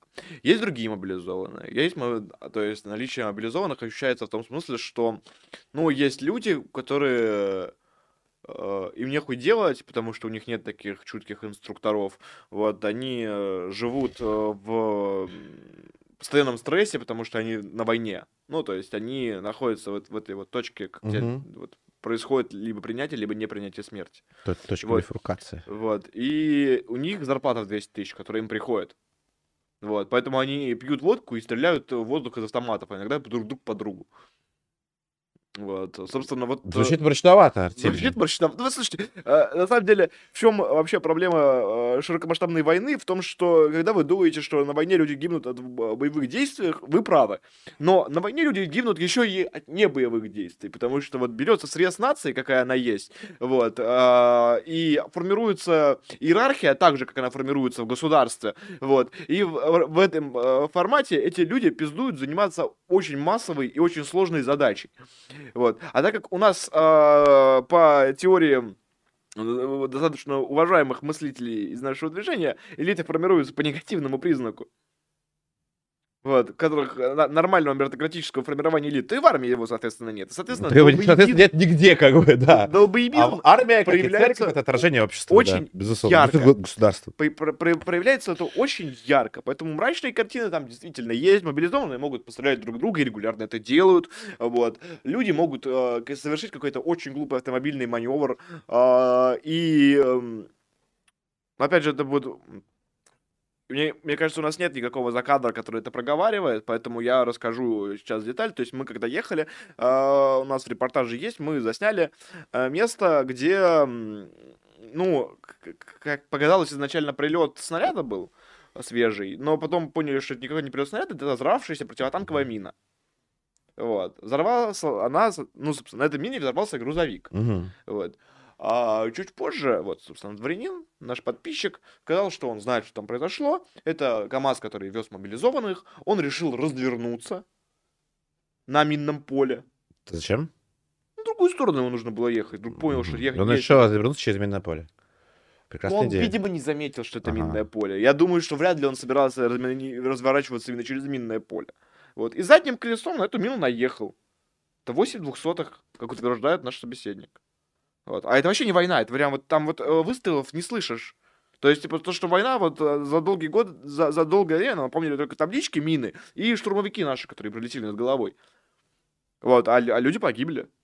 Вот, то есть, ну, в этом смысле, конечно, вот э, любая долгая э, война, которая затрагивает прям э, сотни тысяч людей из населения, вот, ко- которые вот э, вдруг а, оторвались от дома и оказались в ситуации, в которых у них глубокие стрессы, при этом им сверху еще в доступе д- 200 кусков, это, конечно, страшные процессы. В том смысле, что ну, не боевые потери, они точно есть. Ну, для этого есть офицеры, для этого есть воинская дисциплина. Ну, Вот. э, Соответственно, это вопрос скорее к э, офицерам на местах. А, сиськи твоей мамаши 100 рублей. Владлен или Мурс? Выбрать одного. Мурс. Артем, выбирай. Слушай, я не читаю их обоих, понимаешь? Я, я вот читаю, обо- я читаю обоих. Я фанат. э, Владлена я вообще фанат большой. Стыдно признаться. А, а ты вообще э, даже его книги читал, Владлена, в Ну, отличие от меня. На, на на книгу я рецензию написал, Ты даже рецензию написал Владлена, так что не надо тут прикидываться, что ты Владлена не читал. Большое спасибо Я за книги, репост. Я книги Владлена не читал. Вот. Ну, Мурс, я думаю. Мое мнение. А ты никого не будешь выбирать. Я не буду пикать. Я, ну, правда, не читал Мурза, мне... э, э, я, я читаешь. и- и слышал очень много у не, от него, о нем хороших отзывов, поэтому не хочется выбирать. Когда я не информирован. Мистер Мазохист 100 рублей. Что нового на фронтах Шизы? Вас не заебло это кротовуха шизения. Ну, про кротовуху, кстати, смешно. Да, господи, отличный мем, он просто прекрасный. мем. Мне, вот я э, находился в помещении достаточно долго. э, кротовухой. С настоящей кротовухой, и более того... Почему с же не привез-то людьми, которые распевают. Да у нас все еще есть, э, блин, пункт контроля. Я уверен, что меня на нем расстреляли за такое. Думаешь, ты не смог бы кротовуху провести для п- пацанам? Артем, ты разочаровываешь. А почему ты не попробовал, кстати, кротовуху? Я решил, что у меня было достаточно впечатлений. Но я очень жалею, это была глупость. Надо было попробовать Нужно было кротовуху. попробовать кротовуху, потом бы рассказывал бы детям, если выжил бы. Ну, А- Да, вот именно в этом и прикол. Шевченко Константин 200. Да нет, с кротовухой, по-моему, смешной мем. Я не знаю. Не вижу никаких... э, Вот, Ну, ну, д- до этого был боярышник, не знаю, все шутили про боярышник, про бояру. ну, вот. блин, А до бояры что-то были, там соли там были. Там, от- не от- знаю. отличие кротовухи от боярышника все-таки заключается в том, что Ты сам, сам боярышник, ее готовишь. боярышник реально пили и реально от него умирали, от кротовухи такого нет. Я думаю, то, что ее же реально пьют, это же факт, кротовуху. Ну, просто это не массовое же явление. Да, это факт. Вот. Я говорю это широко улыбаюсь, потому что э, я э, подтверждаю это вот кротовуха это реальность. Чуваки, Это ваше реально, будущее. реально. Крото- Кротовуха — это ваше будущее. Да, наша страна, да, именно такая. То есть она пускает ракеты, вот, а, отступает из Харькова, а потом люди, короче, достают у себя на огороде, короче, крота, запихивают его в банку и настаивают на нем алкоголь. Слушай, Это да. все полная правда. Слушай, да кротовуха — это смешно, не знаю, мне кажется, Да смешно. господи, люди уже забыли то, что могут быть мемы ради мемов и рофлы ради рофлов. Я не думаю, что там Цепцо придумал кротовуху, ну, правда. Это... м, Шевченко Константин, а, 250 рублей. Спасибо. Спасибо вам за 250 рублей за репортаж, за стрим «Храни Ро- Россию Бог». Слава России, русский вперед. Слава России, русские вперед. Э, Еще один стрим, э, вопрос зачитаю, перейдем к следующей теме. Она-. А, Александр, 100 рублей. Здравствуйте. Учусь на правовом а, обеспечении нацбезопасности. Правовое обе- обеспечение нацбезопасности. Интересная специальность у вас. Пошла туда, чтобы иметь возможность что-то менять в стране. Учеба нравится. А, на парах говорят, что наша страна не умеет толком влиять на противника. Я с этим согласна. И мы с вами согласны тоже. Кто же тебе согласен, если это факт? Вопрос, как бы вы э, влияли на противника, та же Америка, если бы сидели в кресле, э, ну, а, да, у меня стул, не кресло. У меня с пиками, между прочим. Если бы сидели в кресле и реально выполняли свои обязанности. Эм, ну, смотря на какой позиции. Тут вопрос, в каком кресле мы сидели. Там главы МИД, там, президента, министра обороны, не знаю, э, там, СВР. Ну, во-первых, э, мы бы пропагандировали совершенно другие ценности. То есть э, мы пропагандировали, во-первых, эстетику с- абсолютно имперскую, пропагандировали Российскую империю, русскую большую империю, мир э, а, на основании русских интересов, а не какой-то некой многонациональной федерации э, миллиарда народов. Вот. А Мы пропагандировали, в первую очередь, русские интересы, и война на Украине, мы войну называли, в первую очередь, войной, и, и войной за наши русские земли, за освобождение русских земель и русских людей, которые живут, и наших городов, которые э, в свое время а, основывали наши э, великие монархи, и э, за которые пролили литры крови наши прадеды, деды и и, вероятно, даже отцы. Поэтому, как бы, мы бы говорили об этом в первую очередь. э, И, конечно же, никакой шизы бы с э, бабкой с красными флагами не было бы никогда примерно. Я думаю, Артем может что-то добавить на этот счет. Ну, я могу сказать, что управление, оно есть управление. Управление — это дело не идеологическое, вот, поэтому Я про пропаганду говорю как Да, раз. вот. а, Я думаю, что речь про это, про позиционирование России она спрашивала. Про- про- про- про- ну, я про позиционирование. Ну, Вот а как бы влияли, влияли на противника та же Америка. Вот. Слушайте, ну а, есть у нас одно очень важное преимущество, оно заключается в том, что мы как минимум не деды. Вот. И мы знаем, что такое смартфон, интернет, знаете, вот такие всякие вещи, компьютеры. Поэтому мы использовали бы очень много медиумов. Вот. а, Мы использовали бы э, гораздо больше медиумов, чем используется сейчас.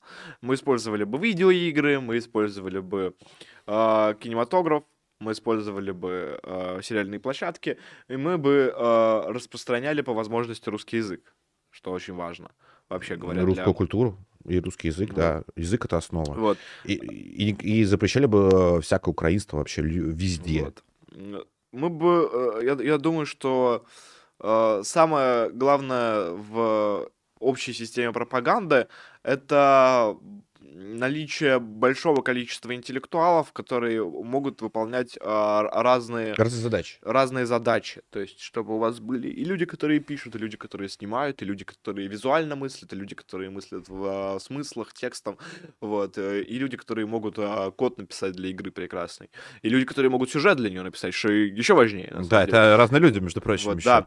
А, Я, я считаю, что э, этот э, культурный класс, он должен существовать, во-первых, а во-вторых, он должен хорошо жить. Вот, ему должно нравиться. И в-третьих, у этого э, культурного класса должно быть определенное мировоззрение, они должны любить свою страну. А, то есть, если в Российской Федерации там до СВО можно было предположить существование культурного класса, то этот культурный класс эту страну ненавидел. Прям ненавидел. Ну да, или в лучшем э, случае испо- э, считал ее примерно такой колонией, где он зарабатывает деньги временно. Да, просто. вот. А, и поэтому это... это большая проблема. Вот, поэтому построение именно этого класса, как создание каких-то условий, числе Создание- экономических, Создание интеллектуальной э, и военной элиты это, это основная задача царизма. Вот, одна из основных задач. И понятное дело, что за э, там вот так вот по щелчку это сделать невозможно. Но мы постараемся. Причем даже не находясь ни в каких креслах. Вот, потому что без интеллектуальной элиты, русской, абсолютно русской интеллектуальной элиты, а, приверженной русским взглядам и ценностям, а, мы никогда никакой войны, ни непосредственной войны, ни цивилизационной, ни культурной никогда ни у кого не выиграем, это безусловно. Вот. Тут, тут, в общем, к бабке не ходи, как говорится. Я про центр русской культуры хотел поговорить. Там какие-то вопросы из дворянского Да, чата, да, есть Зачитай, давай. под- э, Друзья, шлите еще донаты, вот, мы на все ответим. А отвечаем на вопросы э, из дворянского чата. Я обещал, кстати, еще поговорить э, и про центр русской культуры закрытый, и при этом а, там э, вообще очень интересная тема. Еще у нас, кстати, много интересных тем осталось. Вот, а, мы в эфире уже почти полтора часа. Господа, вам не кажется, что о визитах Зеленского в СРФ не знает заранее? И истерики про то, что он свободно ездит, это излишне. Типа даже подготовить смерч ураган к залпу, это минут 15-30. И то, если знать место и время нахождения Зеленского. Но он же сначала снимается, а потом говорит, слушайте, извините меня, а есть ли хоть какая-нибудь точка в Бахмуте, на которую не наведено одна ро- ро- российская артиллерия, учитывая, что там происходит классическая Первая мировая война с жестокими залпами. То есть, э, чисто теоретически, э, Зе- Зеленского там можно было захуярить просто случайно, даже не желая этого сделать, учитывая, что там происходит та еще мясорубка. Это А, во-первых. Это во-вторых. А если мы говорим, допустим, про Балаклею и Изюм, то а, вам не кажется, что навести артиллерию и ракеты на пункты, которые вот сейчас занимает противник после того, как вы э, их потеряли, это как бы необходимо сделать Да, для того, чтобы его там- перегруппировали, чтобы да. его там захуярить. Почему мы, когда отступаем из тех точек, в которые приезжает Зеленский, а он приезжал вот именно в те точки, откуда мы отступали. Мы не захуяриваем наступающие колонны противника огнем. То есть, ну, это то, что логично можно сделать, когда они идут, вот, допустим, какое-то скопление, почему туда не хреначить? А учитывая, что Зеленский всегда образует скопление, которое является достаточным э, для того, чтобы Ну, применять... там То все свои он- свиты, охраной, и журналистами. теперь там строй солдат, которых он еще да. награждает. Ну, то есть, типа, это вот легитимная военная цель. Типа, строй солдат. Люди, Абсолютно. которые сейчас пойдут воевать. Их нужно расхуярить абсолютно в любом случае, вне зависимости от того, есть ли рядом с ними Зеленский или нет, потому что это скопление врага. Вот. Поэтому нет, я не думаю, что это все дело только в том, что технически вооруженные силы Российской Федерации настолько ёбики, что они не могут захуярить, блин, из артиллерии э, колонну солдат в 40 человек. Но это легитимная цель. У нас И- снаряды и- идут по и- одному и- человеку и иногда. И еще я к- добавлю э, к тому, что ты говоришь. А вообще, друзья, а в таком случае, а зачем э, у нас э, есть люди, которые себя называют разведкой? Простите. Вот они чем занимаются? То есть, если там ВСРФ не знают, куда там ездит Зеленский, куда, вот, то есть э, знает там украинские СМИ, знает кто угодно, кроме э, ВСРФ. А разведка у нас чем занимается? Вот она зачем вообще существует, получает зарплаты, ходит на работу? Это прямая задача разведки. По-моему, нет? Вам так не кажется? Тогда а чем должна разведка, по-вашему, заниматься? Вот чем? То есть, э, если это так, как вы думаете, то что вот ВСРФ находится в полной темноте и неведении, то да, давайте э, зададим вопрос в таком случае разведки. Хотя я так не думаю. А, Варяг пишет, Да. э, парни, привет, вопрос Артему. Первое впечатление от чего-либо всегда самое сильное и запоминающееся. Что на тебя произвело самое сильное впечатление в первой по командировке на Донбасс? Ну, я, собственно, про это текст написал, собственно, «Ведьмин дом» на ЛБС, он в открытом доступе. Это была э, поездка на самый вот край жило- жилого сектора, где дальше начиналась линия боевого соприкосновения. Вот это произвело на меня впечатление. Вот, это было ночью, это было э, совершенно э, удивительно для меня, то есть это вот именно такое сожительство со смертью, это было в зоне досягаемости украинских минометов, а, постоянно пр- прилетало в этот район, постоянно были вылеты от нас, я видел вспышки артиллерии, то есть прям вот вблизи, а, что уже мо- можно увидеть э, ствольный огонь, вот, то есть, ну, это, это произвело самое сильное впечатление, я, кстати, могу объяснить, почему вас будем заебывать в ближайшие дни а, Чернобуркой, вот, собственно, вот э, песней про небоскребы, это потому что у нас с ней мистический опыт, потому что мы ехали по этому району, ну, если быть точнее, то мы уже выезжали оттуда.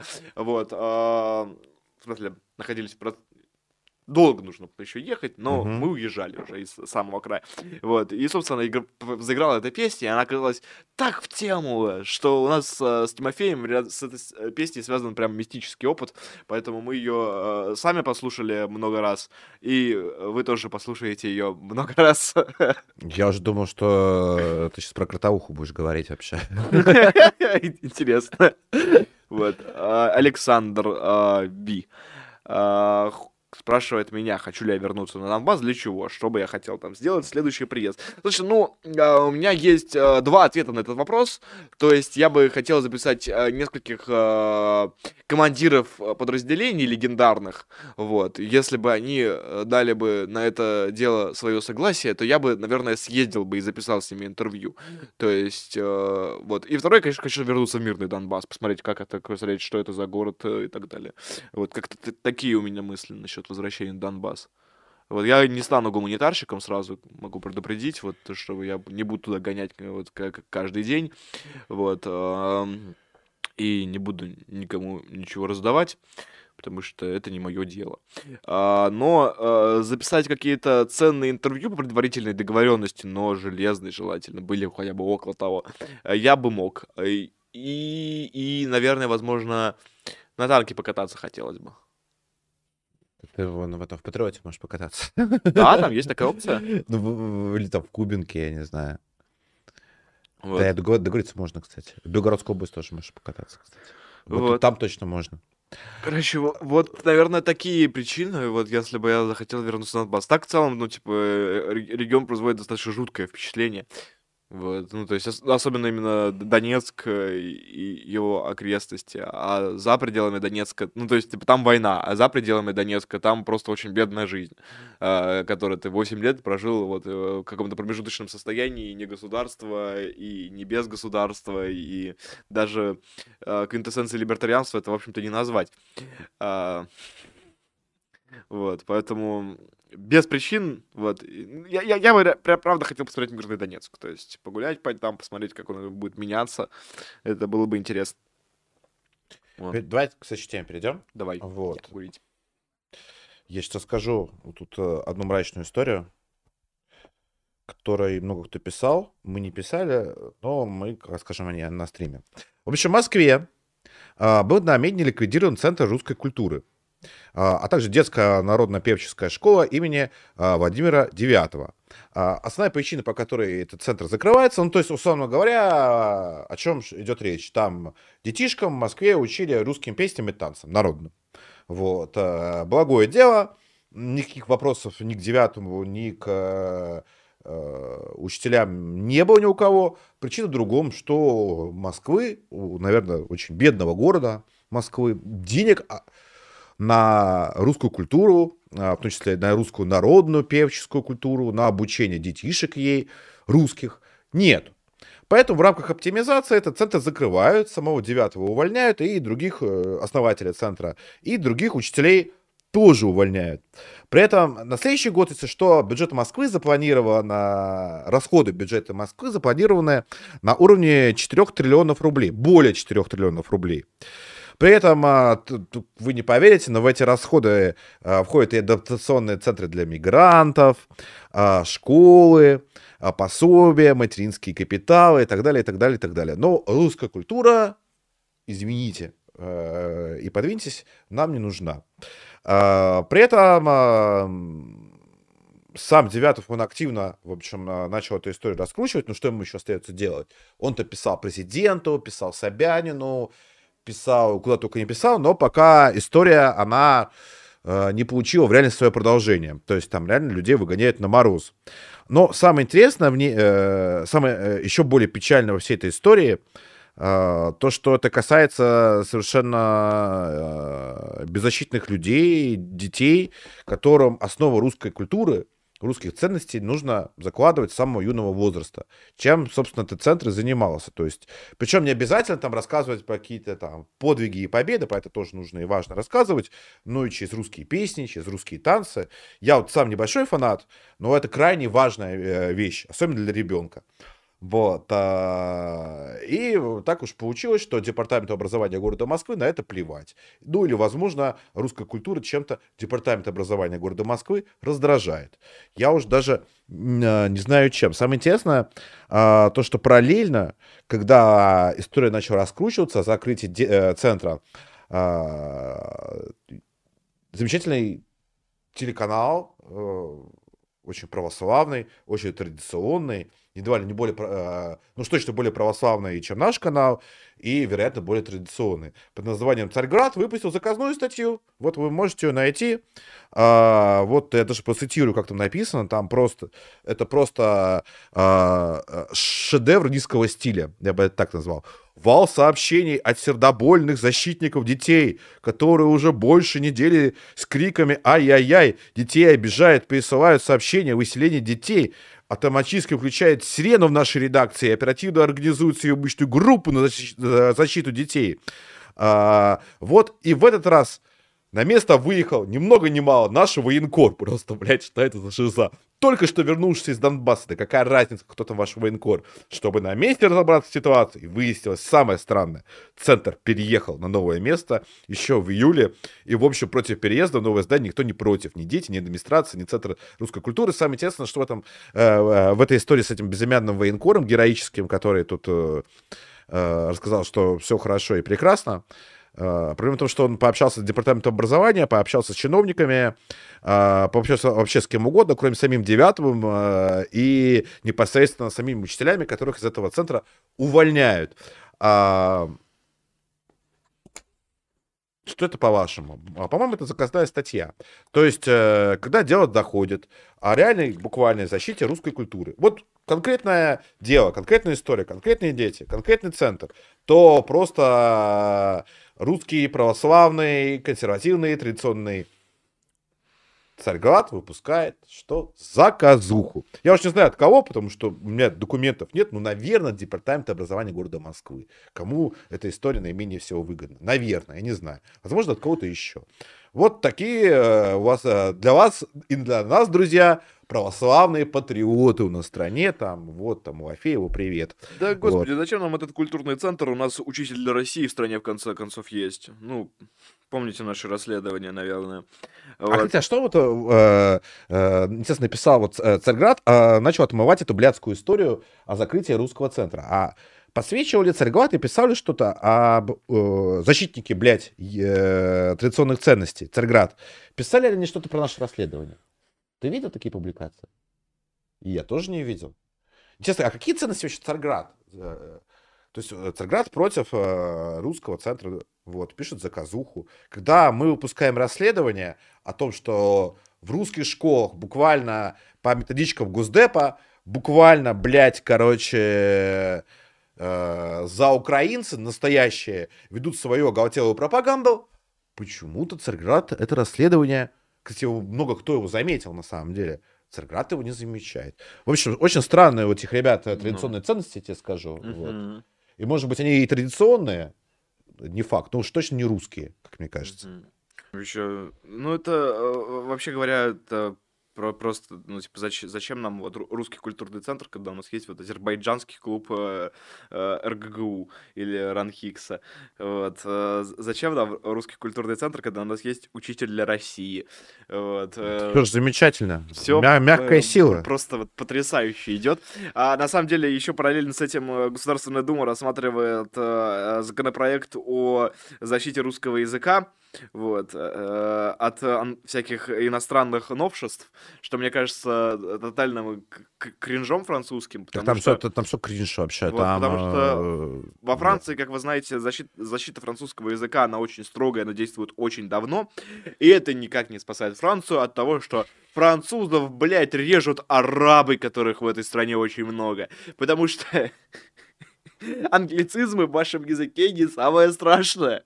Более того, я считаю, что вот эта вот вся тема, которая начинается, когда вы вдруг начинаете строить русский патриотический э, движ, вам вот неизбежно приходят люди регулярно, которые, блядь, ну вы патриоты, вы сказали лангрид. Или типа, какой ужас, вы сказали кейс. Какой ужас, вы... Я- Любой другой англицизм. Да, господи, это все не имеет никакого значения. Ну, типа, языки, они проходят через заимствование. Это постоянно. Это не так страшно, когда ваше общество буквально разжижается на уровне генетическом, на уровне культурном, потому что ваше На правительство вдруг поддерживает защиту там азербайджанской культуры и дружбы с азербайджанской культурой, вместо того, чтобы А русский вас. детский культурный центр не поддерживает. вообще, вообще, типа, его наоборот. Тут, кстати, вот многонационал пис- э, писал, приводил пример, э, то, что мэрия Москвы передала безвозмездное, бе- безвозмез- безвозмездное пользование Таджикистану здания площадью 5000 квадратных метров в элитном квартале на Тверской и Имской. Для создания чего? Как, как бы ты думал, культурно-представительского центра Республики Таджикистан. Да, А вот вы детишек э, русским народным танцам и песням учить не хотите? Вот, а Да предоставить им помещение вот, на Тверской и Имской на 5000 квадратов, нет? Ну, ну, понятное дело, то, что таджики у нас более привилегированная нация. Вот. э. То есть мне не очень не хочется э, скатываться в истерику про русорез, но правда, если вот пойдет все вот так вот, как идет, а новости вот она, они идут такие э, одна за одной, то все русорезом безусловно закончится. Да, блядь, да, э, вот, типа, даже на эт- этап до русореза, потому что мне не устраивает не то, чтобы, э, как э, говорил э, Да не, мне- президент нашей страны, вы что, хотите, как в Париже? Э, блядь, я не хочу, ну, типа, остановитесь, блядь, ну его нахуй, ну, типа, зачем вы это делаете? Зачем вы пытаетесь э, уничтожать русскую культуру? Может, Зачем вы пытаетесь... имел в виду, чтобы все господа в Париже, короче, или в Черном море? да, да? Да это нет, он имел в виду именно это, он имел в виду именно развет мультикультурализма, он имел в виду именно это. И вы проводите все то же самое в России. Все то же самое. Просто вы это называете иначе. Вот ровным счетом мультикультурализм, а, отсутствие национальной политики внятной, отсутствие э, внятной миграционной политики. Вы делаете все то же самое, что делают они. Но при этом, когда там это происходит, то это плохо, когда происходит это здесь, это дружба народов. Вот. Э, Это что называется? По-моему, я знаю это слово. Это слово лицемерие называется. Никак иначе это не назовешь. Называют это э, словом полный, блядь, отрыв от реальности, короче говоря, и непонимание, что вам нужно делать, а что вам не нужно делать категорически. Например, блядь, изобретать таджикскую культуру. Вообще, здание... А зачем вообще-то э, в России э, центр таджикской культуры на Тверской и Имской? Зачем в Вот. Таджикистане центр таджикской культуры? А, Это вот тоже большой вопрос. Ну, типа, что они там будут изучать? Во- во- Войну Вовчиков и Юрчиков или что? Ну, типа, Ну чего они будут учиться? резню, да. Блять, как бы эм, к успешному переправлению э, товаров и услуг из Афганистана в Россию, ну, типа, что это? А, за- зачем это нужно? А, я это абсолютно не понимаю. И вообще у нас с, с городом, ну, в смысле, с нашей, моей любимой Москвой, происходит пиздец вот колоссальных масштабов. И он начал происходить еще в советские годы, когда советцы пришли к власти, они решили, слушайте, у нас в Москве очень много красивых, интересных зданий, которые построили русские господа для себя. Особняки, дворцы. и не для себя, а чтобы их сдавать в аренду. Да, например. да. И они такие, а давайте, блядь, все их возьмем и отдадим, блядь, под посольство других стран. Вы чё, ебанутые? У нас такой огромный архитектурный фонд отдан всяким залупам. Ну, я, я, бы, я, я, бы, и- holes. и- я бы, кстати, посольство США, можно в Чертаново переселить к Роману Юноману, в общем. Видел вообще, где находится а, а, посольство Франции? Да, на... Это пиздец, это такое красивое На здание. Октябрьском находится, да. И пр- проблема заключается в том, что если я правильно понимаю вообще, как работает э, мировая дипломатия и посольство, то а, отдав эту территорию под посольство Это Франции, территория это Франции, территорию да, по Франции. закону, да. Вы взяли Всё и верно. отдали красивейшее достижение А русской архитектуры под территорию, блядь, другой страны. нахуй. А э, ты видел посольство Бразилии, какое, э, какое роскошное? Вот, Да, да, э, да, на, Никитском бульваре. Потрясающее здание. То есть у нас есть прекрасный пример. Вот мы взяли шведам, просто дали кусок земли и сказали, стройте. Они построили заебатое здание, им удобно. И почему нельзя было сделать так со всеми остальными? И вот мы, блядь, на, же- на, на- на теплом стане там и в Чертанове выдать всем по куску Да, земли да, и стройте, что хотите. там, типа, да. Это прекрасно. Типа, а, а, сделали вместо этого полный пиздец, блядь. Здание, которое даже недоступно мне в пользовании. Господи, если вам настолько это здание не нужно было, ну отдали бы вы его мне, наконец. Ну, уже- царизмом. Мы там студию сделали, бы, оборудовали. Снимали бы там ролики. Польза от этого была бы намного больше, э, чем А, э, от того, что там сидят французы. Теперь вы отдаете еще, блядь, 5000 квадратных метров под пользование Таджикистана. Ну, а, конечно, я думаю, что это не все-таки остается в э, собственности мэрии Москвы, и такого, такого пиздеца с посольствами там не произойдет. Ну, я надеюсь, что у нас не будет еще больше иностранных государств на территории нашего города. Но э, у нас что, такой большой, блядь, центр, что мы можем просто нашу и- историю вот раздавать направо и налево под э, вещей, чтобы люди занимались там тем, чего не существует на самом деле. Ну, на самом деле, тут э, нас все новости сегодня рифмуются одна с другой. Э, Вот давай еще од- одну тему, она короткая, э, разберем и ответим на донаты. Сегодня Вадим Владимирович э, Ясное Солнышко Путин э, заявил, что сегодня же, кстати, день госбезопасности. Наконец-то. Вот. э, Будем поздравлять, не будем? Кого? Кого? Ну, понимаешь, а, а, День госбезопасности это еще один праздник того, чего особо не существует. Потому что, ну, если еще год назад нас была иллюзия. не знаю, давай друг друга поздравим. чтобы сотрудники ФСБ, давай друг друга. Ну, действительно, вот эти вот сумасшедшие городские пишут, давай мы же друг друга поздравим. Артемий, с праздником тебя. и тебя поздравляю сердечно. Так вот, Путин что сказал сегодня? Он себя по- поздравлял с Днем госбезопасности и заявил то, что э, спецслужбы, вот цитата буквально из Владимира Владимировича, а, что спецслужбы должны незамедлительно реагировать на воинствующий национализм, призывы к насилию, разжиганию межнациональной розни в РФ. Это все здорово. А если, э, вот, по-моему, Янсен кто-то пошутил, мне очень понравилась, очень смешная шутка, но это уже, блядь, не шутка, это факт. А если националисты воюют в СВО на стороне России, они же воинствующие, получаются. Ну, если буквально воюют.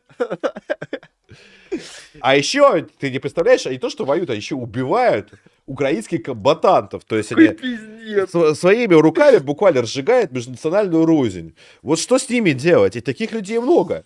Вот, мы лично таких людей знаем немало, а Да думаю, их честно гораздо больше. Что, что таким- им делать? Их ну, что, задерживать или что? Проводить с ними беседы, чтобы они не были... э, что, что им увольняться из, из российской армии? Вот, что делать э, всем, э, всем нам, друзья, я не знаю.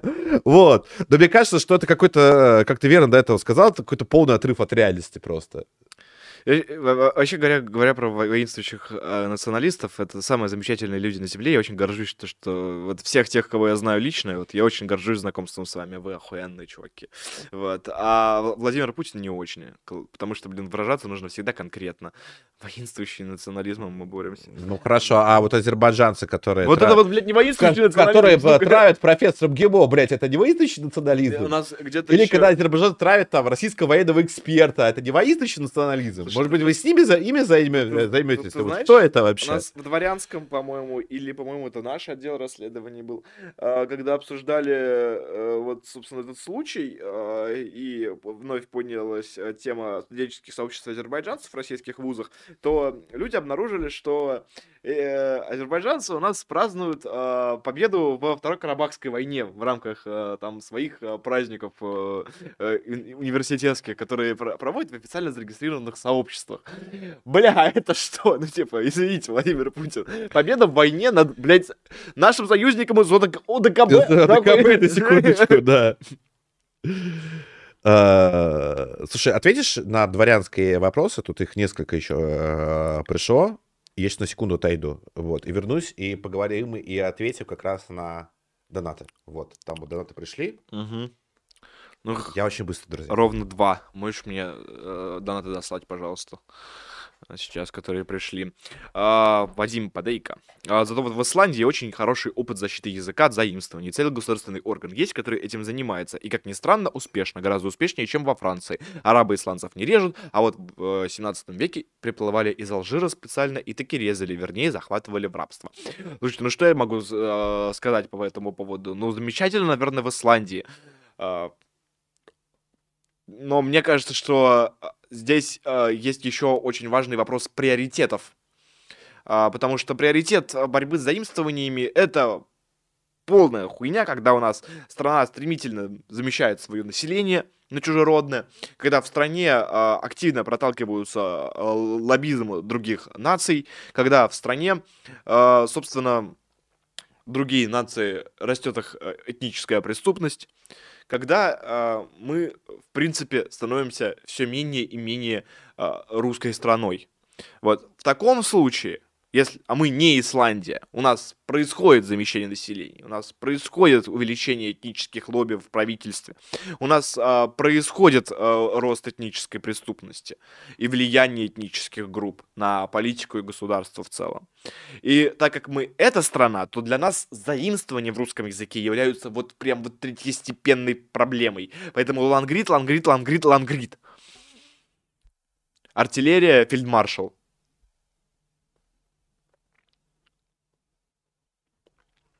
А,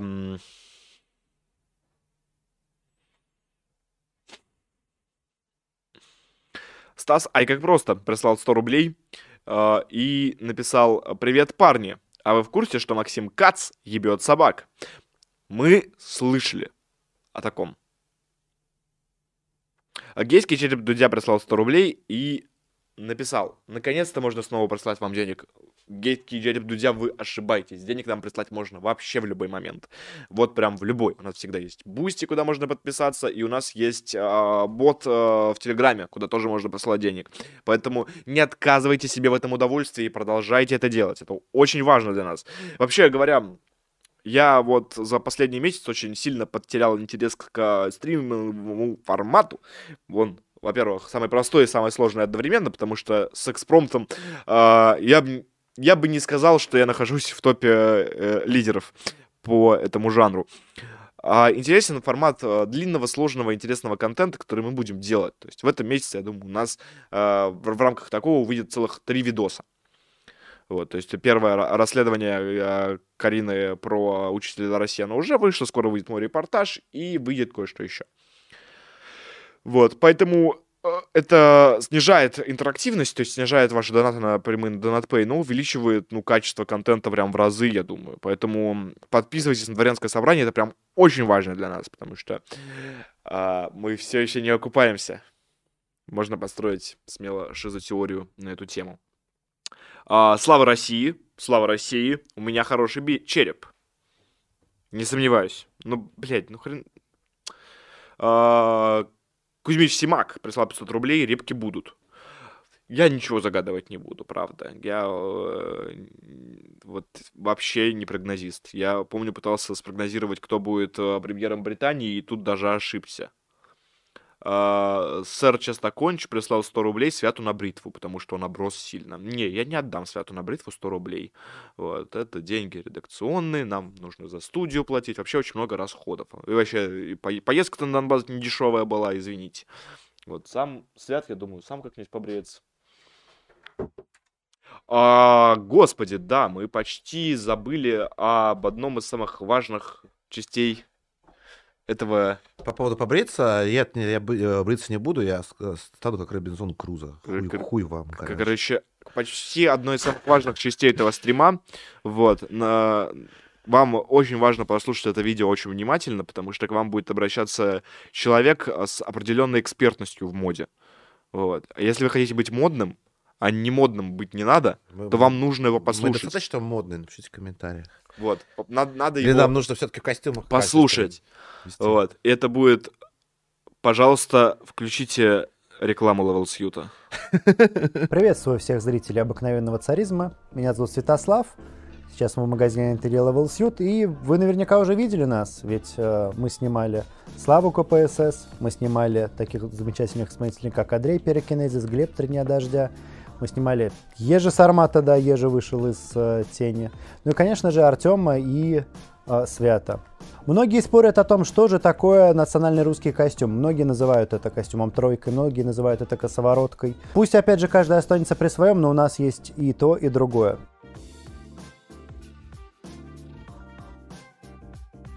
Нашему магазину уже несколько лет, и мы несем классический стиль в массы. В нашем магазине вы можете купить достойный костюм по разумной цене, а наши мастера подгонят все по индивидуальным параметрам фигуры.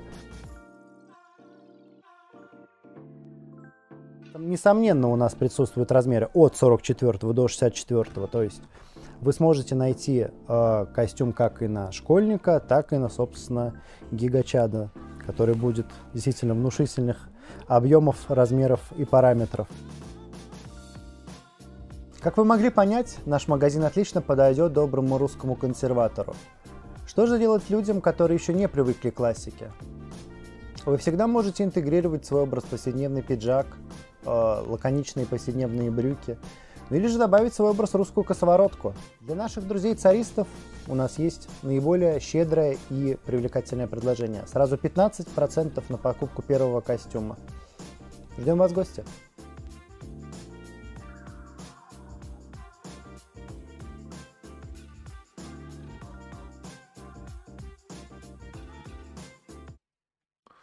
Прокоммент- Прокомментируешь рекламу? Да, я прокомментирую.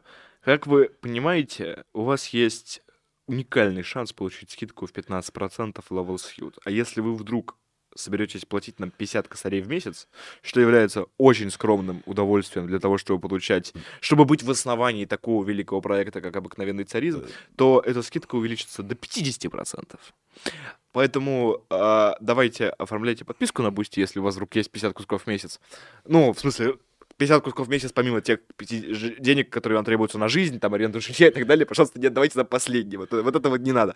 А, вот, то под- э, оформляйте эту подписку и получите 50% скидку. В общем, бу- Вот. будьте настоящим господином и носите одежду настоящих Вот. господ. А если вы просто посмотрели этот ролик, то скидка 15%. А, поэтому а, приходите в Level Suit, покупайте там костюмы, покупайте там сорочки, покупайте там, извини, Свят, косоворотки, а, галстуки, а, туфли. а, Прекрасный совершенно магазин, наши большие друзья. Вот. из левого уха кровь потекла. Вот. м, надо что-то за- пальцем заткнуть, не знаю. Вот. э, Ну, кстати, костюм, правда, покупайте. Я вот сам костюм ку- купил у Лео Сьюти. Вот. Я тоже. Так что да, будьте как мы. А, журналистка э, Яна по фамилии Цист. 100 рублей. Что думаете про обмен Виктора Бута и о самом Буте? А, на самом деле, мне история нравится тем, что она очень приключенческая. Вот. э, Ну, то, что у чувака совершенно такая э, биография, э, не знаю, ге- героя там Дефо, и, там, или, знаю, героя Жюль Верна. Э, И это круто. И круто, что чувак русский. И, и- и я всегда относился к таким людям э, с симпатией, безусловно. Другой вопрос, э, что сейчас, когда вот он э, э, с момента, как он вот в России и попадает в оборот вот этой вот а, российского официоза и российской официальной пропаганды, пропагандой там с партией ДПР, с этими там, а, с депутатскими всякими историями, это выглядит, ну, в лучшем случае просто скучно. Вот. Поэтому человек творческий, посмотрим. Рано делать выводы о его деятельности в России сейчас. Вот. э, Деятельность э, Бутиной, э, мне кажется, сомнительной, прямо скажем, вот после того, как ее освободили, она в Россию вернулась. А Будь человек с яркой биографией. Я думаю, что в нашей стране такие лю- люди могут быть нужны и полезны, если опять-таки их правильно использовать и, и правильно и правильно управлять. Вот, А тогда да. Короче, в любом случае, надо сказать, что а, обмен Виктора Бута это один из немногих не кринжовых э, А, дипломатических действий. м, Медерев не занимался, насколько, по-моему, там Нарышкин, что ли, им занимался? Да, Нарышкин, обменом, вот. да. То есть это было прям не кринжово, то есть американцы оч- почувствовали, что типа их чуть обыграли. И это вот удивительно вот в 22 году мне такое наблюдать. Ну, по крайней мере, Да, это такое было- впечатление Это было приятно, там а, американцев бомбило, то, что мы какую-то сраную баскетболистку поменяли, блин, российского вооружа... этого Торговца э, торговца оружием. Вы там что, с ума сошли вообще? А как же, как же Уилон там, как же наш там парень Барпех, вы что, про него забыли? Вот. э, А- а- Но с точки зрения, опять-таки, э, там, повестки Демпартии, понятное дело, что чернокожая лесбиянка, употребляющая наркотики, это более ценный человек, чем какой-то там барпех. Вот, Все остались поэтому... при своем. Я остались при своих, да, как бы в этой истории. А, Кузьмич Симак отправил э, 500 рублей. Я Ре- читал. э, Репки будут. А, а мне говорят, что не читал. А я читал. Э, Так, вопрос. э, Друзья, шлите донаты, будем отвечать. 200, пи- э, 250 апэшных косарей, 250 рублей. Ну, вы бы косарей бы прислали, друзья. Спасибо за... Это пиздец, это просто геноцид русских. Э, Спасибо за вашу работу. Спасибо, что смотрите, слушаете, читаете. Дмитрий, 200 руб- э, рублей. Прокомментируйте, пожалуйста, ситуацию с песней Апачева «Они ушли», где положительно упоминается Муцараев. Я прокомментирую, что, во-первых, мне творчество Апачева не нравится, и чем э, дальше я его слушаю, вижу и смотрю, тем меньше, э, тем больше оно мне становится, э, э, тем больше оно мне не нравится, потому что когда в свое время Апачев записывал, опять-таки, я не знаю лично Апачева, вот, там знают, там, наши общие знакомые говорят, что это прекрасный, честный человек, Ради бога. Возможно, это так. Не хочу никого обидеть. Но когда он записывал «Лето и арбалета», было неплохо. Вот, это было как минимум весело, забавно и свежо. Когда он зачем-то начал писать треки на украинской мове, у меня это уже вызвало вопросы, хотя, опять-таки, там ребята наши, друзья, русские парни э, там с Украины говорят, что это политически, это правильно. Вот, но это мне вызвало большие вопросы, нахрена, и он говорит, я хочу забрать украинскую мову себе. Блять, нахуя нам украинская мова, господи, давайте мы себе заберем э, древнегреческий и латынь, вот, э, заберем себе э, Вольтера и Гёте себе заберем. Зачем вам, блядь, нужна украинская мова? Я этого не понимаю. Дальше, там, было еще хуже, началась э, этот трек с Гайдой. Там, опять-таки, снялись там наши знакомые друзья, поэтому я там особо не писал каких-то гадостей, но это выглядело очень плохо. Вот, и вообще этот образ опричников, с чего он, откуда он, зачем он, вот, тем более в контексте войны с Украиной, как он работает, зачем он нужен, мне тоже непонятно. Ну, а э, Амаш на Тимура Мусараева это просто как бы финал всей истории. Это просто мрак, пиздец и абсурд просто. Вот, э, который с художественной точки зрения плох. И Муцураев, э, на секундочку, это чеченский боевик и террорист, вот, э, в буквальном смысле. Это выглядит прям э, не то, что странно уже, а прям плохо и вредно. Вот что я думаю по поводу творчества Акима Апачева. А ты что думаешь? Или тебе похуй, Артем?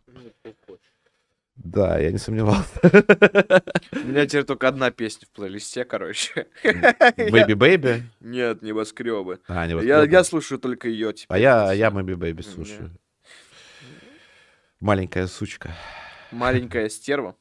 Архангельск э, 200 рублей нам прислал. За русские народное искусство. А, Сам не увлекался, не слушаю, но поводил своих детей на концерт на- народной музыки, проникся. Важно для преемственности поколения русская музыка божественная. Да, я согласен с вами полностью. Это еще очень большое вокальное мастерство. Важно отметить, что это именно очень крепкая школа. Очень серьезного подготовки. Ну и э, плюс э, это же опять-таки как раз э, та самая культурная работа, когда ты помещаешь самого детского, э, самого детства человека, записывая у, него на подкорке э, русскую культуру. Вот. Мгм. Пускай народную, пускай такую простенькую. Но это очень важно с точки зрения позиционирования э, России и русских, как минимум, э, на территории самой России. Вот, потому что даже на территории самой России с этим плохо, как мы выяснили, как минимум на этом стриме. А Михаил, 150 рублей. Привет, в русском обществе сейчас чувствуется некая пустота. Многих людей не хватает. Я часто думаю, о чем рассуждал в это время тот или иной человек, как бы действовал. Да, сейчас как грибы появляются лица, высказывающие адекватные мысли. Но тот, кто мог бы стать популярным, волевым, харизматичным национальным лидером, мнений я пока не вижу. А вы? Не знаю, кто, кто, кто у нас волевой, э, Популярный, харизматичный национальный лидер, Артем? Да, господи, ну Ксения, типа... Ксения Шойгу. И Такая Кристина, тоже и есть. Кристина Потупчик. Ну, дочь Шойгу. А, Я я не знаю. так. Кристина Потупчик еще хорошо подходит под эту роль, я думаю. Игорь Дмитриев, мне тоже кажется, тоже может, может затащить. Вот. Не знаю, с национальными лидерами большая проблема по тому б- принципу, что в основном все национальные э, лидеры либо, либо погибли, либо убиты, либо э, умерли вот, при самых разных обстоятельствах. Да, это проблема.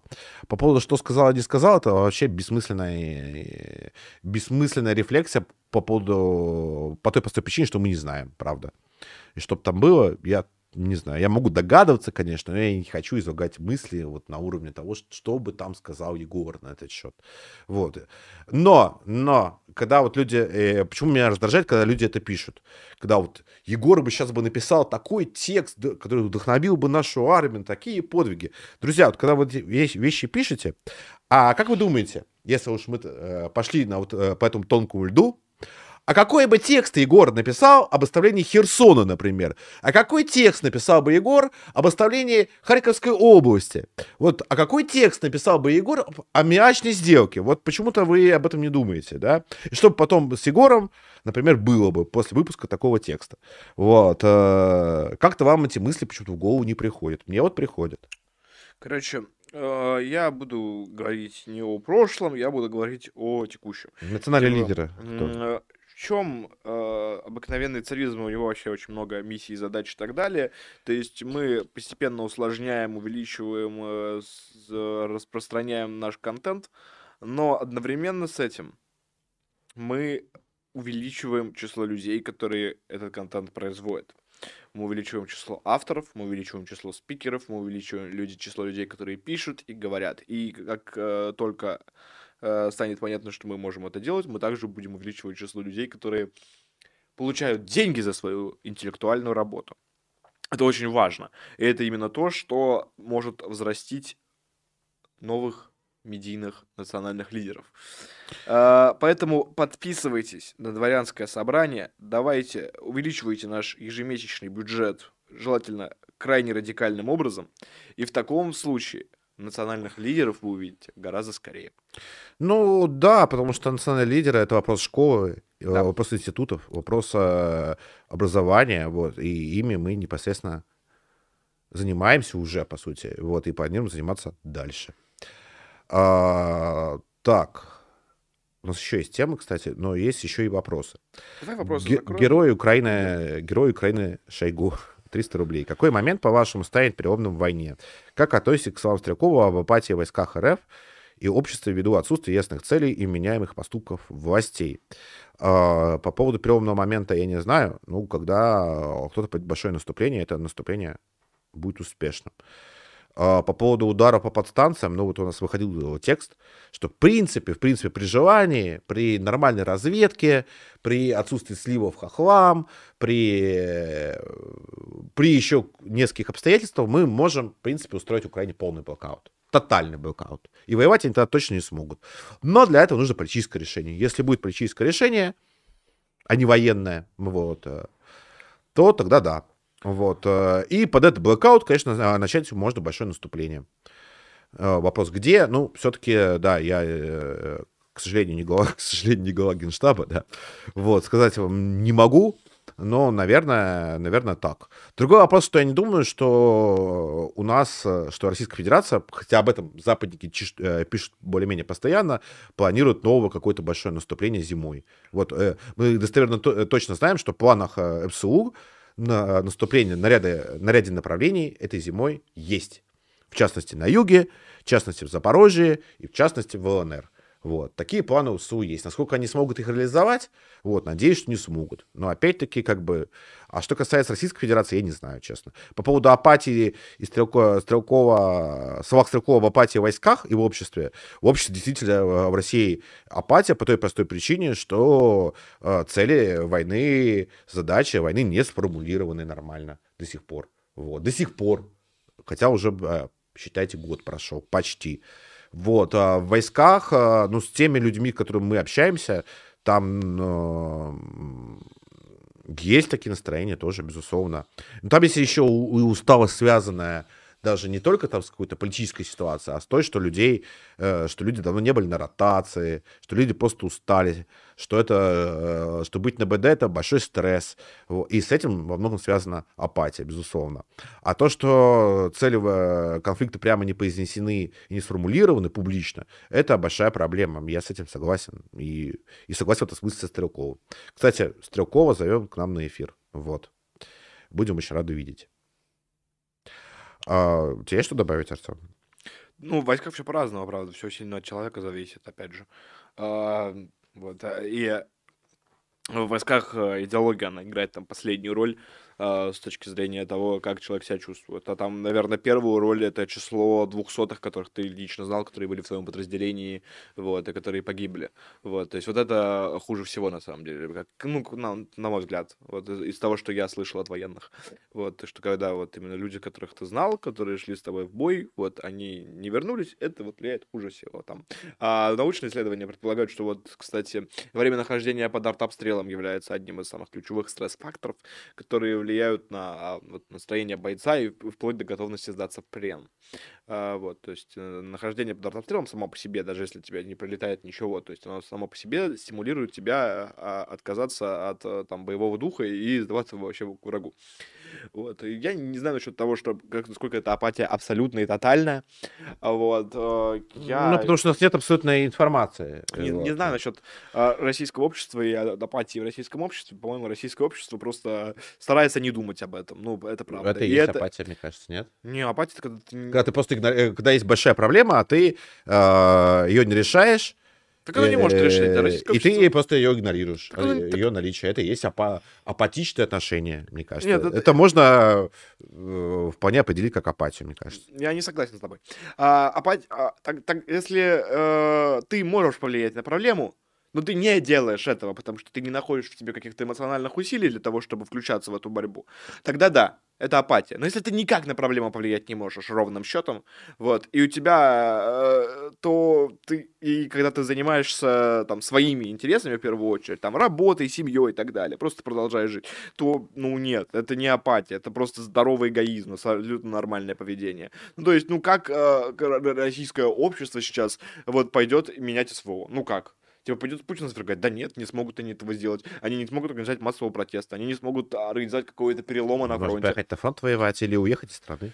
А зачем уезжать из страны? Так уехали уже у нас, я думаю, что пару миллионов уехало из страны. Я вот так не думаю. Но сегодня официальные цифры только одних сисадминов назвали, по-моему, то ли 200 тысяч минцифры. Сисадминов, э, сисадминов, господи, э, айтишников. Включая сисадминов, да. э, Назвали не- несколько сотен тысяч уехавших из страны. Только официально. Я думаю, что еще идет о миллионах. Я думаю, что не менее миллиона, как минимум, одного из страны уехало. Вот. Поэтому не, ну тут э, можно действовать, я думаю. Ну, Я не вижу этой новости, но не знаю. Ну, А, мне- давай, Минцифры, сейчас, сейчас я найду. А просто а я, не- я не понимаю, как это связано. Ну, то есть, э, зачем уезжать из страны? И зачем людям, которые не военными, идти на фронт, когда их не призывают? Вот, глава Минцифры назвал долю уехавших из России с февраля айтишников. Да, 100 тысяч. Порядка 100 тысяч покинули РФ в этом году, сообщил глава Минцифры Максут Шадаев. Красивое какое имя у главы Минцифры. А, По его словам, это примерно 10% от общего, от 10% общего числа сотрудников. Но 80% уехавших продолжают работать на российские компании. Это тоже, это тоже неплохо. Вот. Но 100 тысяч айтишников уехавших официально. Вот это, я думаю, что это большие цифры, я думаю. Это только айтишников. Ну, с другой стороны, это доля населения, которая наиболее а, вероятно обладает а, деньгами, чтобы уехать. Не, ну, безусловно. Но, тем не менее, люди же не уезжают просто так из страны, правильно? Правильно, но, блин, э, он- они уезжают из-за страха предмобилизации какого-то коллективного. Ну да. Потому что они не мотивированы, потому что им не объяснили, за что ведется война, за что нужно жертвовать собой, зачем это делать. Так им не нужно Вот. жертвовать собой, понимаешь? Ну, Да нет, жертвовать своим комфортом, э, жертвовать своей собственной жизнью. так они Вот. жертвуют своим комфортом. А, Но люди, они просто сбиты с толку, с ним нужно работать. Им нужно постоянно говорить, то, что вот мы э, на Украине затем-то и затем-то, мы отставим то-то и то-то, вот, э, наши цели такие-то, такие-то, вот, а ты нам очень нужен друг. И, а- и использовать айтишников вообще, и IT-специалистов в военной сфере, можно их не, не мобилизуя под, короче, под ружье, а для айтишников в военной сфере огромное количество задач. Так айтишников не мобилизовали. Вот. У них бронь, ну, типа, на айтишников. Она сделана ебано, но, блин, бронь сделана. Вот, ну, там криво-косано сделано, вот. э, Но, в- типа, во- она- Вопрос в том, что как, как нужно работать с людьми. У нас просто с людьми не, уме- не умеют работать. У нас э, в России, в Российской Федерации, привыкли, короче, сказать, вот, там наверху знают, мы так решили, и все, и ебитесь с этим как хотите. А это очень неправильный подход. И это крайне непра- вдвойне неправильный подход в условиях войны. Да, ну, слушай, ну... То есть, если возможно- мы имеем, в частности, айтишников, разговор об айтишниках, то людям нужно объяснить, что никто вас в окоп не погонит. И гнать Так в окоп, объяснили. правда, Не нужно. Да кто там... Так э, это объяснили, это объяснили. Много раз сказали, бронь для вас будет, бронь для вас, для айтишников. Не айтишников призывать не будем. IT-специалистам это- IT-специалистам с самого начала СВО. Вот, блядь, с самого начала. Сука, в феврале месяце не успели, блядь, а, волноваху взять, уже начали рассказывать о том, что А айтишников призывать не это, будем. что, будет бронь для адвокатов, короче, а потом эту бронь, э, сказать, что никакой бронь для, адвокатов не Кто планируется. говорил, что бронь будет для адвоката? Да, об этом, эту информацию распространяли там в самые э, первые дни мобилизации. Причем, по-моему, я найду, кстати, я вот Шадаева тебя нашел про 100 тысяч, я найду, Артем. Хорошо, давай. Не сомневайся. Бронь Вот. для адвокатов. А об этом говорилось. Потом уже про бронь для адвокатов забыли. Про айтишников я говорю про то, как, что с людьми нужно работать и объяснять, и правильно их использовать, людей. Если мы на войне, то нам нужны военные юристы? Нужны. Нам нужны военные айтишники? Конечно, нужны, в огромных количествах. И если их нужно действительно мобилизовывать, их нужно до этого объяснить, за что их мобилизовывают, заплатить им деньги, вот, и не нужно их там кидать в окоп, там что-то штурмовать. Так Как- кто кидает айтишников в окоп? а, так люди этого боятся. Им нужно объяснить, что вас туда не Так кинут. объяснили. Только э, плохо объяснили, они не поверили, они уехали. Ну, блядь, 100 ну, тысяч да, человек, это мало, что ли? Да, это много, но типа... Это дохуя. Типа, дохуя. ну, 10% вот это официальные цифры, понимаешь? Официальные цифры. Ну, вот. Это не то, что там Бульба написал в своем канале, это вот Да глава я Минцифры понимаю, ну, типа, как бы, а Я просто понимаю, почему так происходит. почему? Я прямо сейчас объясняю, что власть, она не может сфор- сформулировать, чего она от людей хочет. Слушай, а почему люди курсы Блиновской покупают? Так люди вообще, как бы, э, дело не в том, что люди умные или глупые. Э, власть, она нужна для того, чтобы с людьми работать и правильно их использовать, и правильно их применять. Вот. Нужны ли айтишники на фронте? Ну, вот вообще, во время ведения войны. Нужны, конечно. Нужны ли военные юристы? Нужны, конечно. Вот. Так почему их не мобилизовать по профессии и при этом не кидать там, и объяснить тысячу раз, что никто вас не будет кидать, и при этом не наебать и не кинуть, как бы. Это же можно сделать? Как, это ты думаешь? расходится с тем, что у нас есть? Расходится это, э, с, тем, э, э, с тем, что у нас есть, что никому ничего не объяснили. Вот. И по итогу, как бы, масса, масса полезного человеческого материала уехала из страны, с которым можно и нужно работать. Потому что нормальный политик, он работает со всеми. Он не работает там с, только с Z-патриотами. Вот. У меня есть у меня Z 3 миллиона, там, не знаю, Z-патриот пенсионеров. Вот и все, а вы все идите нахуй, короче, вы никто. Вот. Не нравится, вот, пожалуйста, говорится открыто. Это очень плохая позиция, на самом деле, которая нас не, до добра не доведет. Вот что я думаю на этот счет. Как... Ну и тем более там говорить, орать, там, предателя предавать анафеме, это, это, мне кажется, очень тупо. Вот, абсолютно.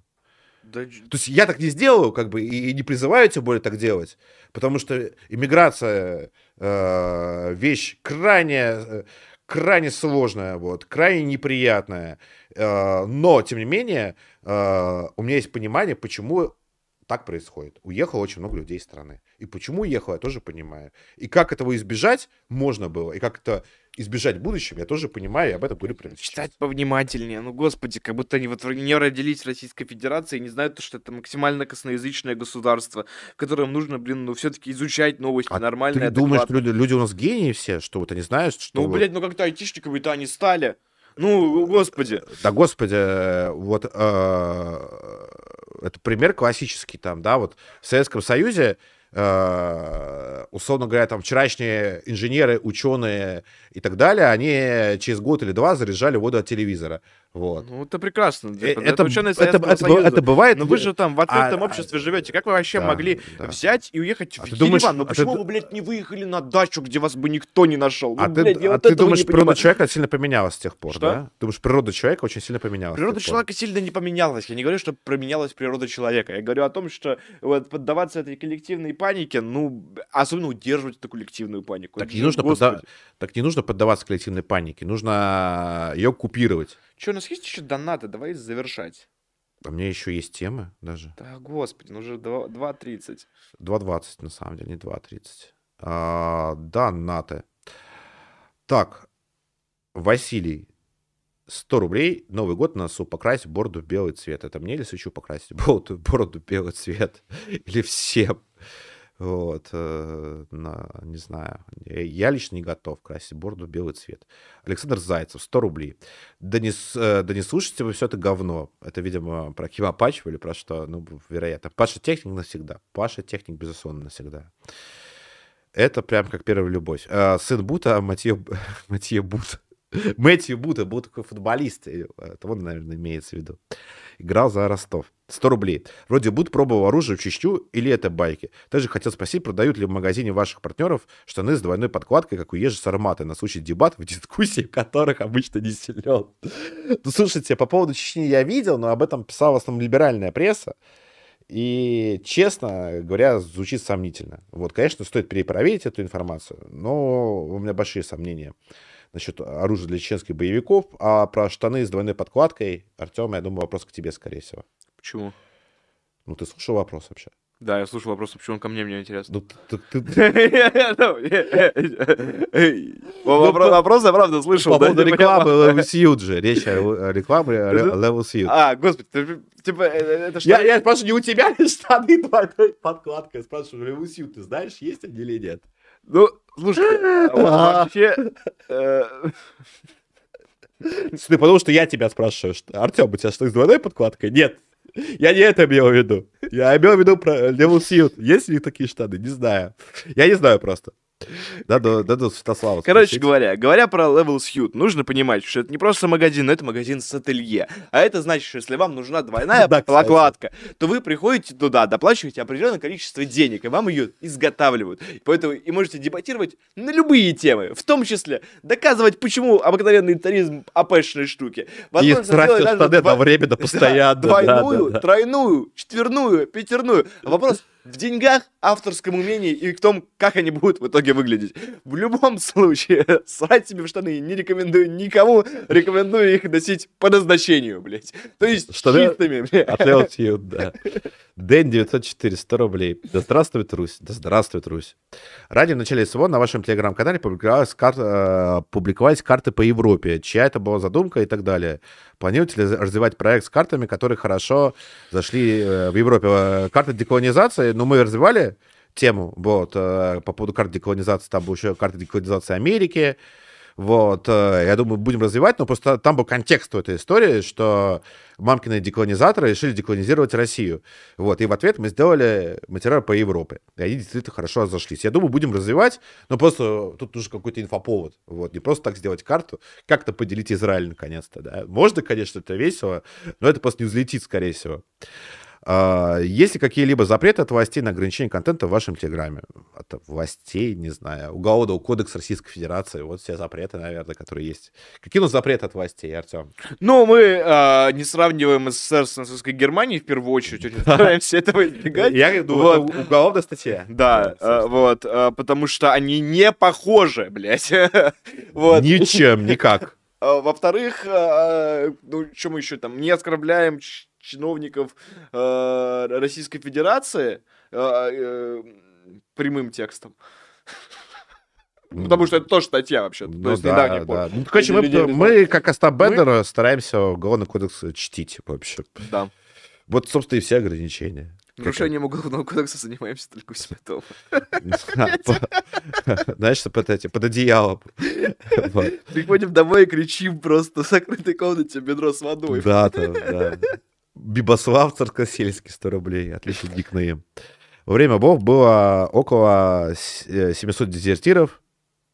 700, вы, я думаю, немного ошиблись. И 70 тысяч уклонистов. Так что такая херня была всегда. Тот же Хармс говорил, что разобьет ебало тому, кто даст ему повестку на фронт. Он там еще про пулемет говорил. И благо, чего интересного там Хармс наговорил. Вот. А что-то было всегда. Ну, дело в том, что там и война была немного другой. И вообще люди, эпоха была другая. Я вообще не люблю такие налоги проводить. Вот, знаете, это как вот как наши эти ебанаты, которые там э, писали про то, что Кутузов сдал, э, Херсон сдали как Кутузов в Москву, и вот это вот все. Я бы просто воздержался от таких аналогий. Вот. Вов там э, вообще э, у нынешнего конфликта со Второй мировой войной и Великой Отечественной нет вообще ничего общего. Ну просто. Советский Союз был другим государством, совершенно с другой идеологией, вообще с идеологией. Э, К нему, к нему можно относиться по-разному. А уж Третий Рейх это был государство уж явно покруче, чем, блядь, Украина. Прям, ну, в смысле, Вообще нет, не согласен. гораздо сильнее, мощнее Украины. Ты согласен? Нет. да?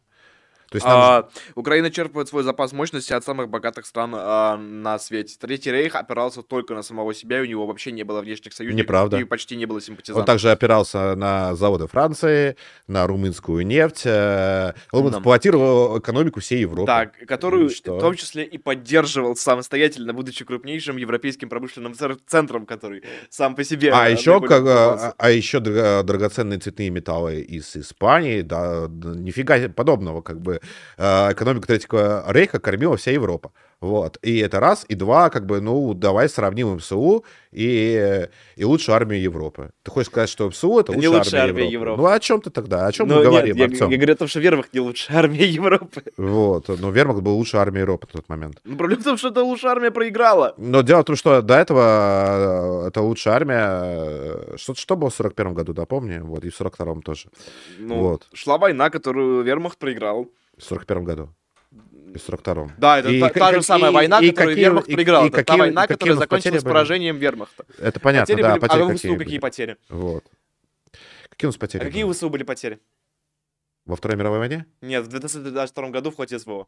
На данный момент э, цифры, в том числе, Колоссальные. которые, которые Колоссальные назвала Урсула, Урсула фон дер Ляйен. Да, ну как-то Вермахт, он дошел примерно до Москвы, а мы что-то, короче, Или мы, я уже запутался, мы кого сравниваем с Вермахтом, а кого с СССР в этой истории? Кто, кто в этой истории Вермахта, а кто. СССР? Вот. Сравниваем Вермахт и ВСУ. Э, Вот. Вермахт и Это, ВСУ. это не запрещено законами Российской А, Федерации. да, это набор... А, да, да, да, хорошо. А, допустим, других вариантов-то нет, в общем-то. Никого другого. Других вариантов у нас Не нет. сравниваем э, ВСРФ с РККА и э, Вермахт с ВСУ. Но РКК Это- было круче, чем СРФ, э, а гораздо круче, чем СРФ, а Вермахта и МСУ сравнивать смешно. Вот. вот что я думаю по этому поводу. А, так. Орг айтишник 100 рублей. Вот слышите это, да? Что? Что, что, что, что я сказал не то? Я не пойму. Говорит, что Вермахт и ВСУ сравнивать смешно. Вот. А. э, Орк айтишник 100 рублей. Свят говорю, как оставшийся в России айтишник. Э, Большинство из тех, кто уехал, никогда не поддерживают спецоперацию ни в коем, ни в коем э, виде, а многие из них так и вообще за Украину скачут. Так уж вышло, что в общем и целом данная социальная группа не особо ассоциирует себя с Россией и национальными интересами. Это просто нужно принять как факт. Слава России. Слава России! Ну, знаете, я знаю людей, которые по себя поддерживают Россию, вот, то они уехали, например. Вот лично знаю. Да, это Они, правда, не айтишники, э, вот, но тем не менее, вот. В общем, по-разному. Я думаю, что люди, которые были сильно против России и сильно против СВО, они уехали не осенью, они уехали гораздо раньше, то есть вот э, в феврале, весной. Вот они уехали. А люди, которые уезжали как раз осенью, уезжают от мобилизации, а не от того, что они Россию ненавидят. Вот, вот и все. Так, давай быстро пробежимся по темам, очень быстро. Что ты пыхтишь? я не хочу пробегаться. Ты, ты хочешь э, хвали- ты, э, ты хочешь СУ э, хвалить, э, сравнивать с Вермахтом? Хватит, да. хватит, э, я не знаю... э, Давай с Наполеоном еще Зеленского сравни. Вот будет, вот будет потеха. Слушай, ну... А, такое. Мотивирующие кринж-ролики поддержку СВО, вот, которые вышли, большой спор был, они действительно ужасные. Там основной мотив э, о том, что люди едут из России добровольно воевать СВО, потому что нищие э, дегенераты, у которых ничего нет, и они голодают. Там дед не может купить сосиску, короче, продает свою копейку, и внук вынужден ехать в СВО. Отвратительные ролики. Вопрос, э, э, я думаю, что все со- сошлись примерно, кроме Дмитриева, кстати, во о том, что ролики отвратительные. Ты видел эти ролики, кстати? Нет, я не видел ни ролики, и дискуссию что-то пролистал, потому что... Вот, там дискуссия о том была, о том, что это ЦИПСО их делало, короче. До сих пор, кстати, достоверно не установили, кто их делал, либо, либо россияне. Вот, я думаю, что это дело никакое не ЦИПСО, это делали россияне. Вот, и дегенераты. Вот и все. ЦИПСО здесь не при делах. Что такое? Зеленский в образе Наполеона? Ну, я говорю, скоро у тебя уже Зеленский Наполеон станет. Так это не я скинул, Ты- ну ты что? Ты уже как этот, короче, будешь... Да ты перехваливаешь Вермахт. Вон на, на наш дв- дворянин. Ну, блядь, я, я считаю, что сравнивать Вермахт с МСУ это пиздец просто во всех смыслах. Так, а, о чем я хотел поговорить? Ним уже с Кристиной Потупчик и с Ксенией Шойгу. Поговорим о, о них, об этих, обеих дамах отдельно. Дугин опубликовал пост. Меня это немного э, от него раздомби- э, разбомбило. Там спорили традиционалисты э, и евроазийцы. Пост о чем? Он следующий. Чтобы решить демографическую проблему России одним ударом, цитата, а, надо просто разно перейти, взять и перейти от модерна к традиции, и все. Ну, так обычно бывает. Раз и перешел. Города будут немедленно расселены, на земле сложатся крепкие православные семьи со множеством ребятят. Разводы, не то что аборты, будут запрещены. Их не будет нельзя. И все. Женился, будь добр, так и живи, до смерти. Раньше надо было думать. Забуд, костер, за кражу повешали, за хулу на царя, вечная каторга. Ну и дальше в том, же духе. Вот. а, Короче, понятное дело, что все это такая постмодернистская игра. Понятное дело, что нельзя там а, по желанию сердца просто взять и там переехать в деревню. А если сильно захотеть, то получится примерно как у Полпота. Вот. Ну, то есть это будет, конечно, весело, но на демографии скажется самым отрицательным образом. Вот, вот я вам скажу. Скорее всего. А вопрос у меня следующий, и вообще дискуссию, которую я хочу открыть, от- и открою своим лонгридом, я думаю, который выйдет, скорее всего, до Нового года, о том, что такое традиционные ценности. А, да, про ролики угольный писал, что ролики делал Бардаш, не знаю. Я, я эту инфу как раз видел только угольного. Большие у меня, у меня сомнения. Но я думаю, что это сделали россияне. А, так вот, возвращаясь к теме, я думаю, Бардаш что... россиянин. Он же, ну, типа, он пророссийский украинец. Ты есть россиянин, разве нет? Я не знаю, россиянин. Вообще, я вообще обычно россиянин э, в жизни использую как оскорбление. Вот, а не как иначе. А, так вот, блядь, э, о чем я вообще все сбили своими россиянами? Короче, а, традиционные ценности. Традиционные ценности, любой разговор о таких вещах всегда нужно начать с дефиниции, что такое традиционные ценности, что такое традиция. Артем уже все ушел, короче, ему не нужны традиционные ценности, он хочет ПСУ ухвалить, короче, и сравнивать, и, и- сравнивать, и сравнивать, с- и, сравнивать с Вермахтом. Все, вернулся. Я как его задеть, смотрите. Смотрите, только, короче, сказал, что Артем хвалит МСУ, он такой сразу вернулся, такой, как кто? Ты, ты хвалишь Свят, ты хочешь хвалить вермахт, Нет, разводить фашизм и унижать Нет, наших нет. братских украинских народ тем, что он типа недостоин этой великой олимповой ветви, блядь, армии, которая, между прочим, войну проебала как бы. Слушай, а сколько, сколько войн вообще? украинская- Вел вермахт? Не, украинская армия выиграла до... Вообще, есть войны, которые украинская армия выиграла вообще у кого-нибудь. Давай, Артем, ответь на вопрос. У кого... Назови хотя бы одну войну, которую выиграла у кого-нибудь, блядь, а украинская армия. У кого-нибудь вообще. Детей. Вот у кого? Ну вот. Ладно, я сейчас... А сколько войн выиграл Вермахт до вторжения в СССР?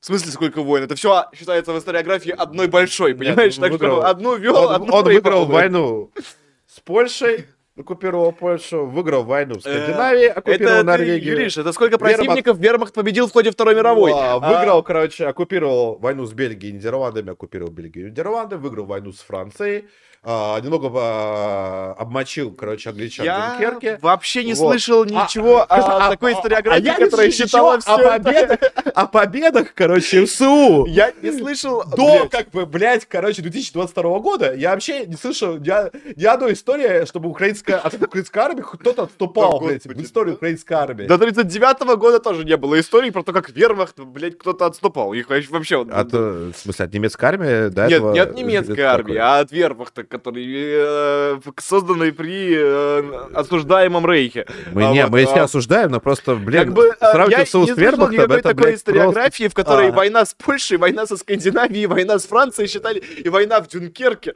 э, считались бы какими-то хорошо, отдельными войнами, а не хорошо. эпизодами Сколько Второй мировой. воен- военным путем стран а, Украина ку- э, смогла оккупировать? Да, это вообще, блядь, на самом деле очень большой, огромный 2022 кусок года. России, знаете ли. Военным, да, да. военно- военным путем. Военным путем до 2022 года сколько Слушай, стран ну- Украина смогла оккупировать?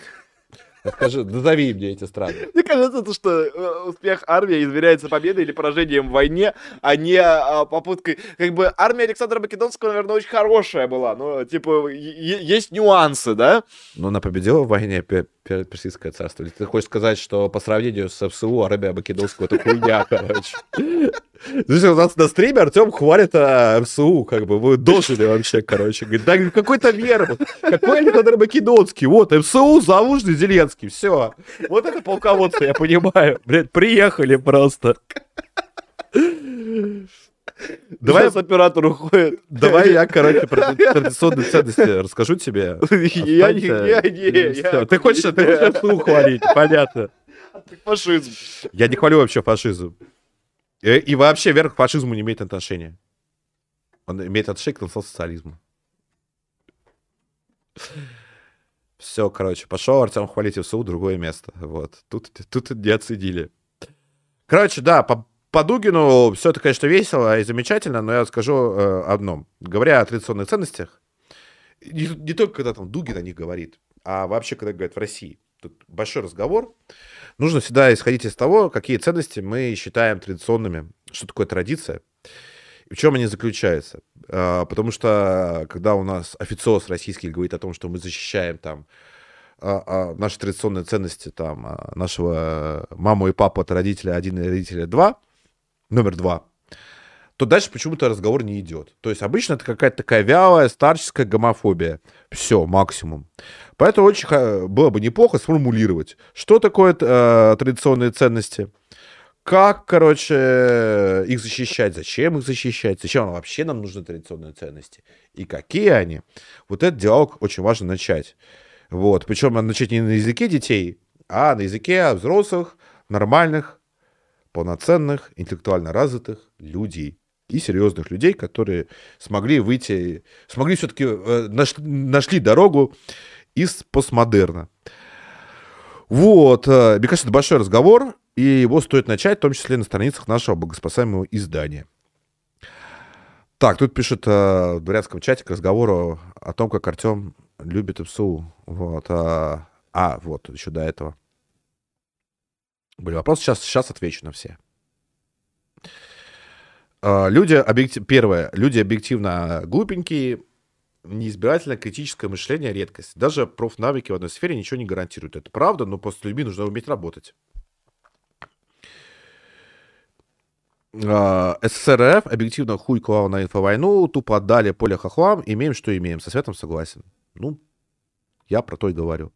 Что с людьми нужно работать, людям нужно все разжевывать и объяснять, кто они, зачем они, зачем наше государство, куда мы идем, зачем а, люди нужны этому государству.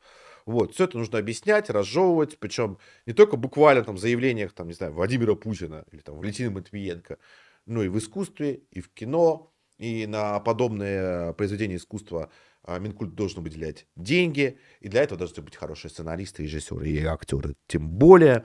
Вот, это должна быть политика, которую нужно вести десятилетиями. Вот, как это а, ведут и вели все приличные европейские страны, как это ведут и вели Соединенные Штаты Америки и так далее. Вот и все. А, МС США — это половина мирового ВВП. Во время Второй мировой США спускали на воду тяжелый авианосец раз в неделю. И тяжелый, и тяжелый раз в два месяца. Э, США имели самую мощную автомобильную промышленность. Автомобили важнее танков, и они были за нас. А сейчас они за хохлов. Вот. Э, так, и, и чего? Собственно, что? Мы напрямую с США, кстати, не воюем. Вот, никакой войны США прямой нет, чтобы... Э, у нас просто любят э, стелить соломку, и когда что-то происходит у нас негативное на фронте, нас всегда говорят о том, что ну, мы же воюем со всем НАТО. Нет, э, НАТО, Запад активно, конечно, помогает Украине, активно ее э, дает ей деньги, вооружает, но напрямую с Западом мы не воюем. Давайте не тешить себя иллюзиями. Александр Зайцев. Вермахт первый начал использовать мобильные группы для ведения боевых действий и наступления, пока РКК заваливало трупами вплоть до 43 года. Тактика Вермахта брали на вооружение США. Ну, мобильные группы, да. Вот. Э, ну, просто там они экономически войну не вывезли, безусловно, в первую очередь. Вот. И, в принципе, там, да, если поговорить о экономике Третьего Рейха, то сама экономика Третьего Рейха, она, как известно, против чего э, выступал один из самых их э, умных э, финансистов, Ян Маршахт. Она была построена немного как пирамида. Вот, то есть Гитлер, он увеличил расходы на оборону 20 раз. Вот. И под расходы на оборону, и под оборонку он устраивал всю свою вот эту пирамиду расходов и запускал производство, инфраструктурные процессы. И такая экономика, она может работать только в том случае, если ты собрался очень много и долго воевать. Собственно, это и произошло. А Ялмар Шахт, который предупреждал об этом и говорил об этом, он был отправлен э, накануне, ну, там, за пару лет, по до войны в отставку. Вот. Это о причинах, если говорить. А, вопросы Акжегаша. Чтобы повысить рождаемость, как я считаю, нужно в первую очередь менять законодательство и законоприменительную практику. Согласен. Так, после развода по умолчанию должна быть совместная опека над совместными детьми. Условия брака должны быть равными для обоих э, супругов. Э, тогда разводы станут обоюдно невыгодными. Все им... Ну, не все, как бы, ну, идеи ваши дельные, безусловно. Но тут, как бы, это нужно отдельный стрим на этот счет проводить просто, безусловно, по поводу демографии. И как эту проблему решать. А так, э, как бы, если всех переселить в село, то, то отрицательный рост, я, я думаю, будет обеспечен нам. Бибослав Царкосельский, 100 рублей. Руки в боки, хуй в карман, полетели из пизды в теле. Машу хуями в алкогольной яме. Минутка русской словесности под конец стрима. Спасибо вам за русскую словесность. Будем завершать стрим? Ну, пора бы. Что ты там страдаешь? Что никто, никто не похвалил СУ за Вас похвалили вообще-то. Ты, а, ты, а, ты похвалил, это правда, да. Не я был, дворянин, он сказал, что ВСУ лучшая армия Европы. Проблема в том, что армия... Мир, мира вообще, вселенной просто. Боремся мы с лучшей армией вселенной, которая до этого не выиграла ни, одной, ни одного военного конфликта ни у кого вообще. Вот, включая ДНР и ЛНР, Так, так и вермахт Третьего Рейха тоже нет. Да нет, э, вермахт Третьего Рейха оккупировал всю Европу. Да, Да. блядь, да перестань, это, это А чушь, Артем, не говори просто чушь. Да господи, это даже смешно обсуждать. Вот, какого... Это не аргумент. Я говорю, так, блядь, Наполеон тоже случае, блядь, не выиграл...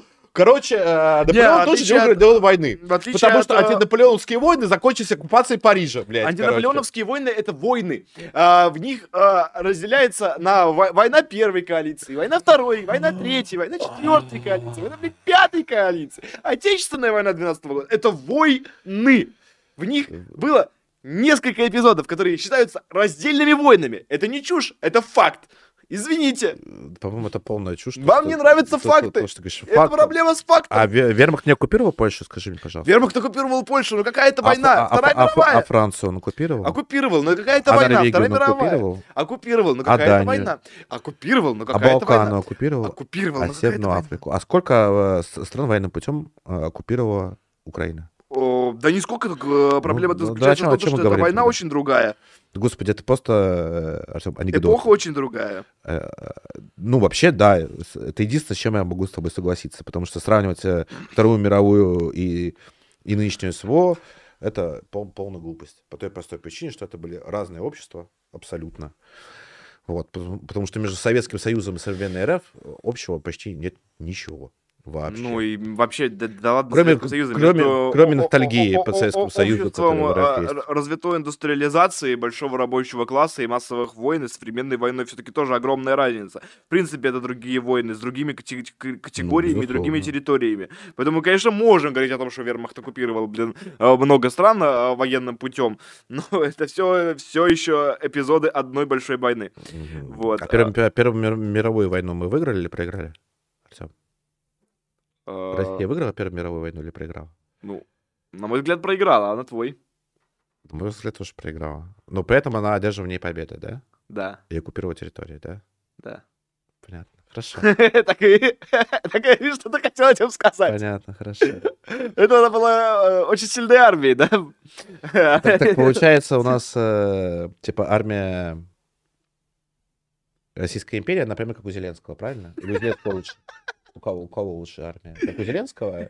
У Зеленского или Николая II? У кого армия лучше? Расскажи. Очевидно, что у Николая II. Почему? А почему у Николая II лучше армия, чем у Зеленского, а у Гитлера хуже, чем... Как у Зеленского не лучше? Почему?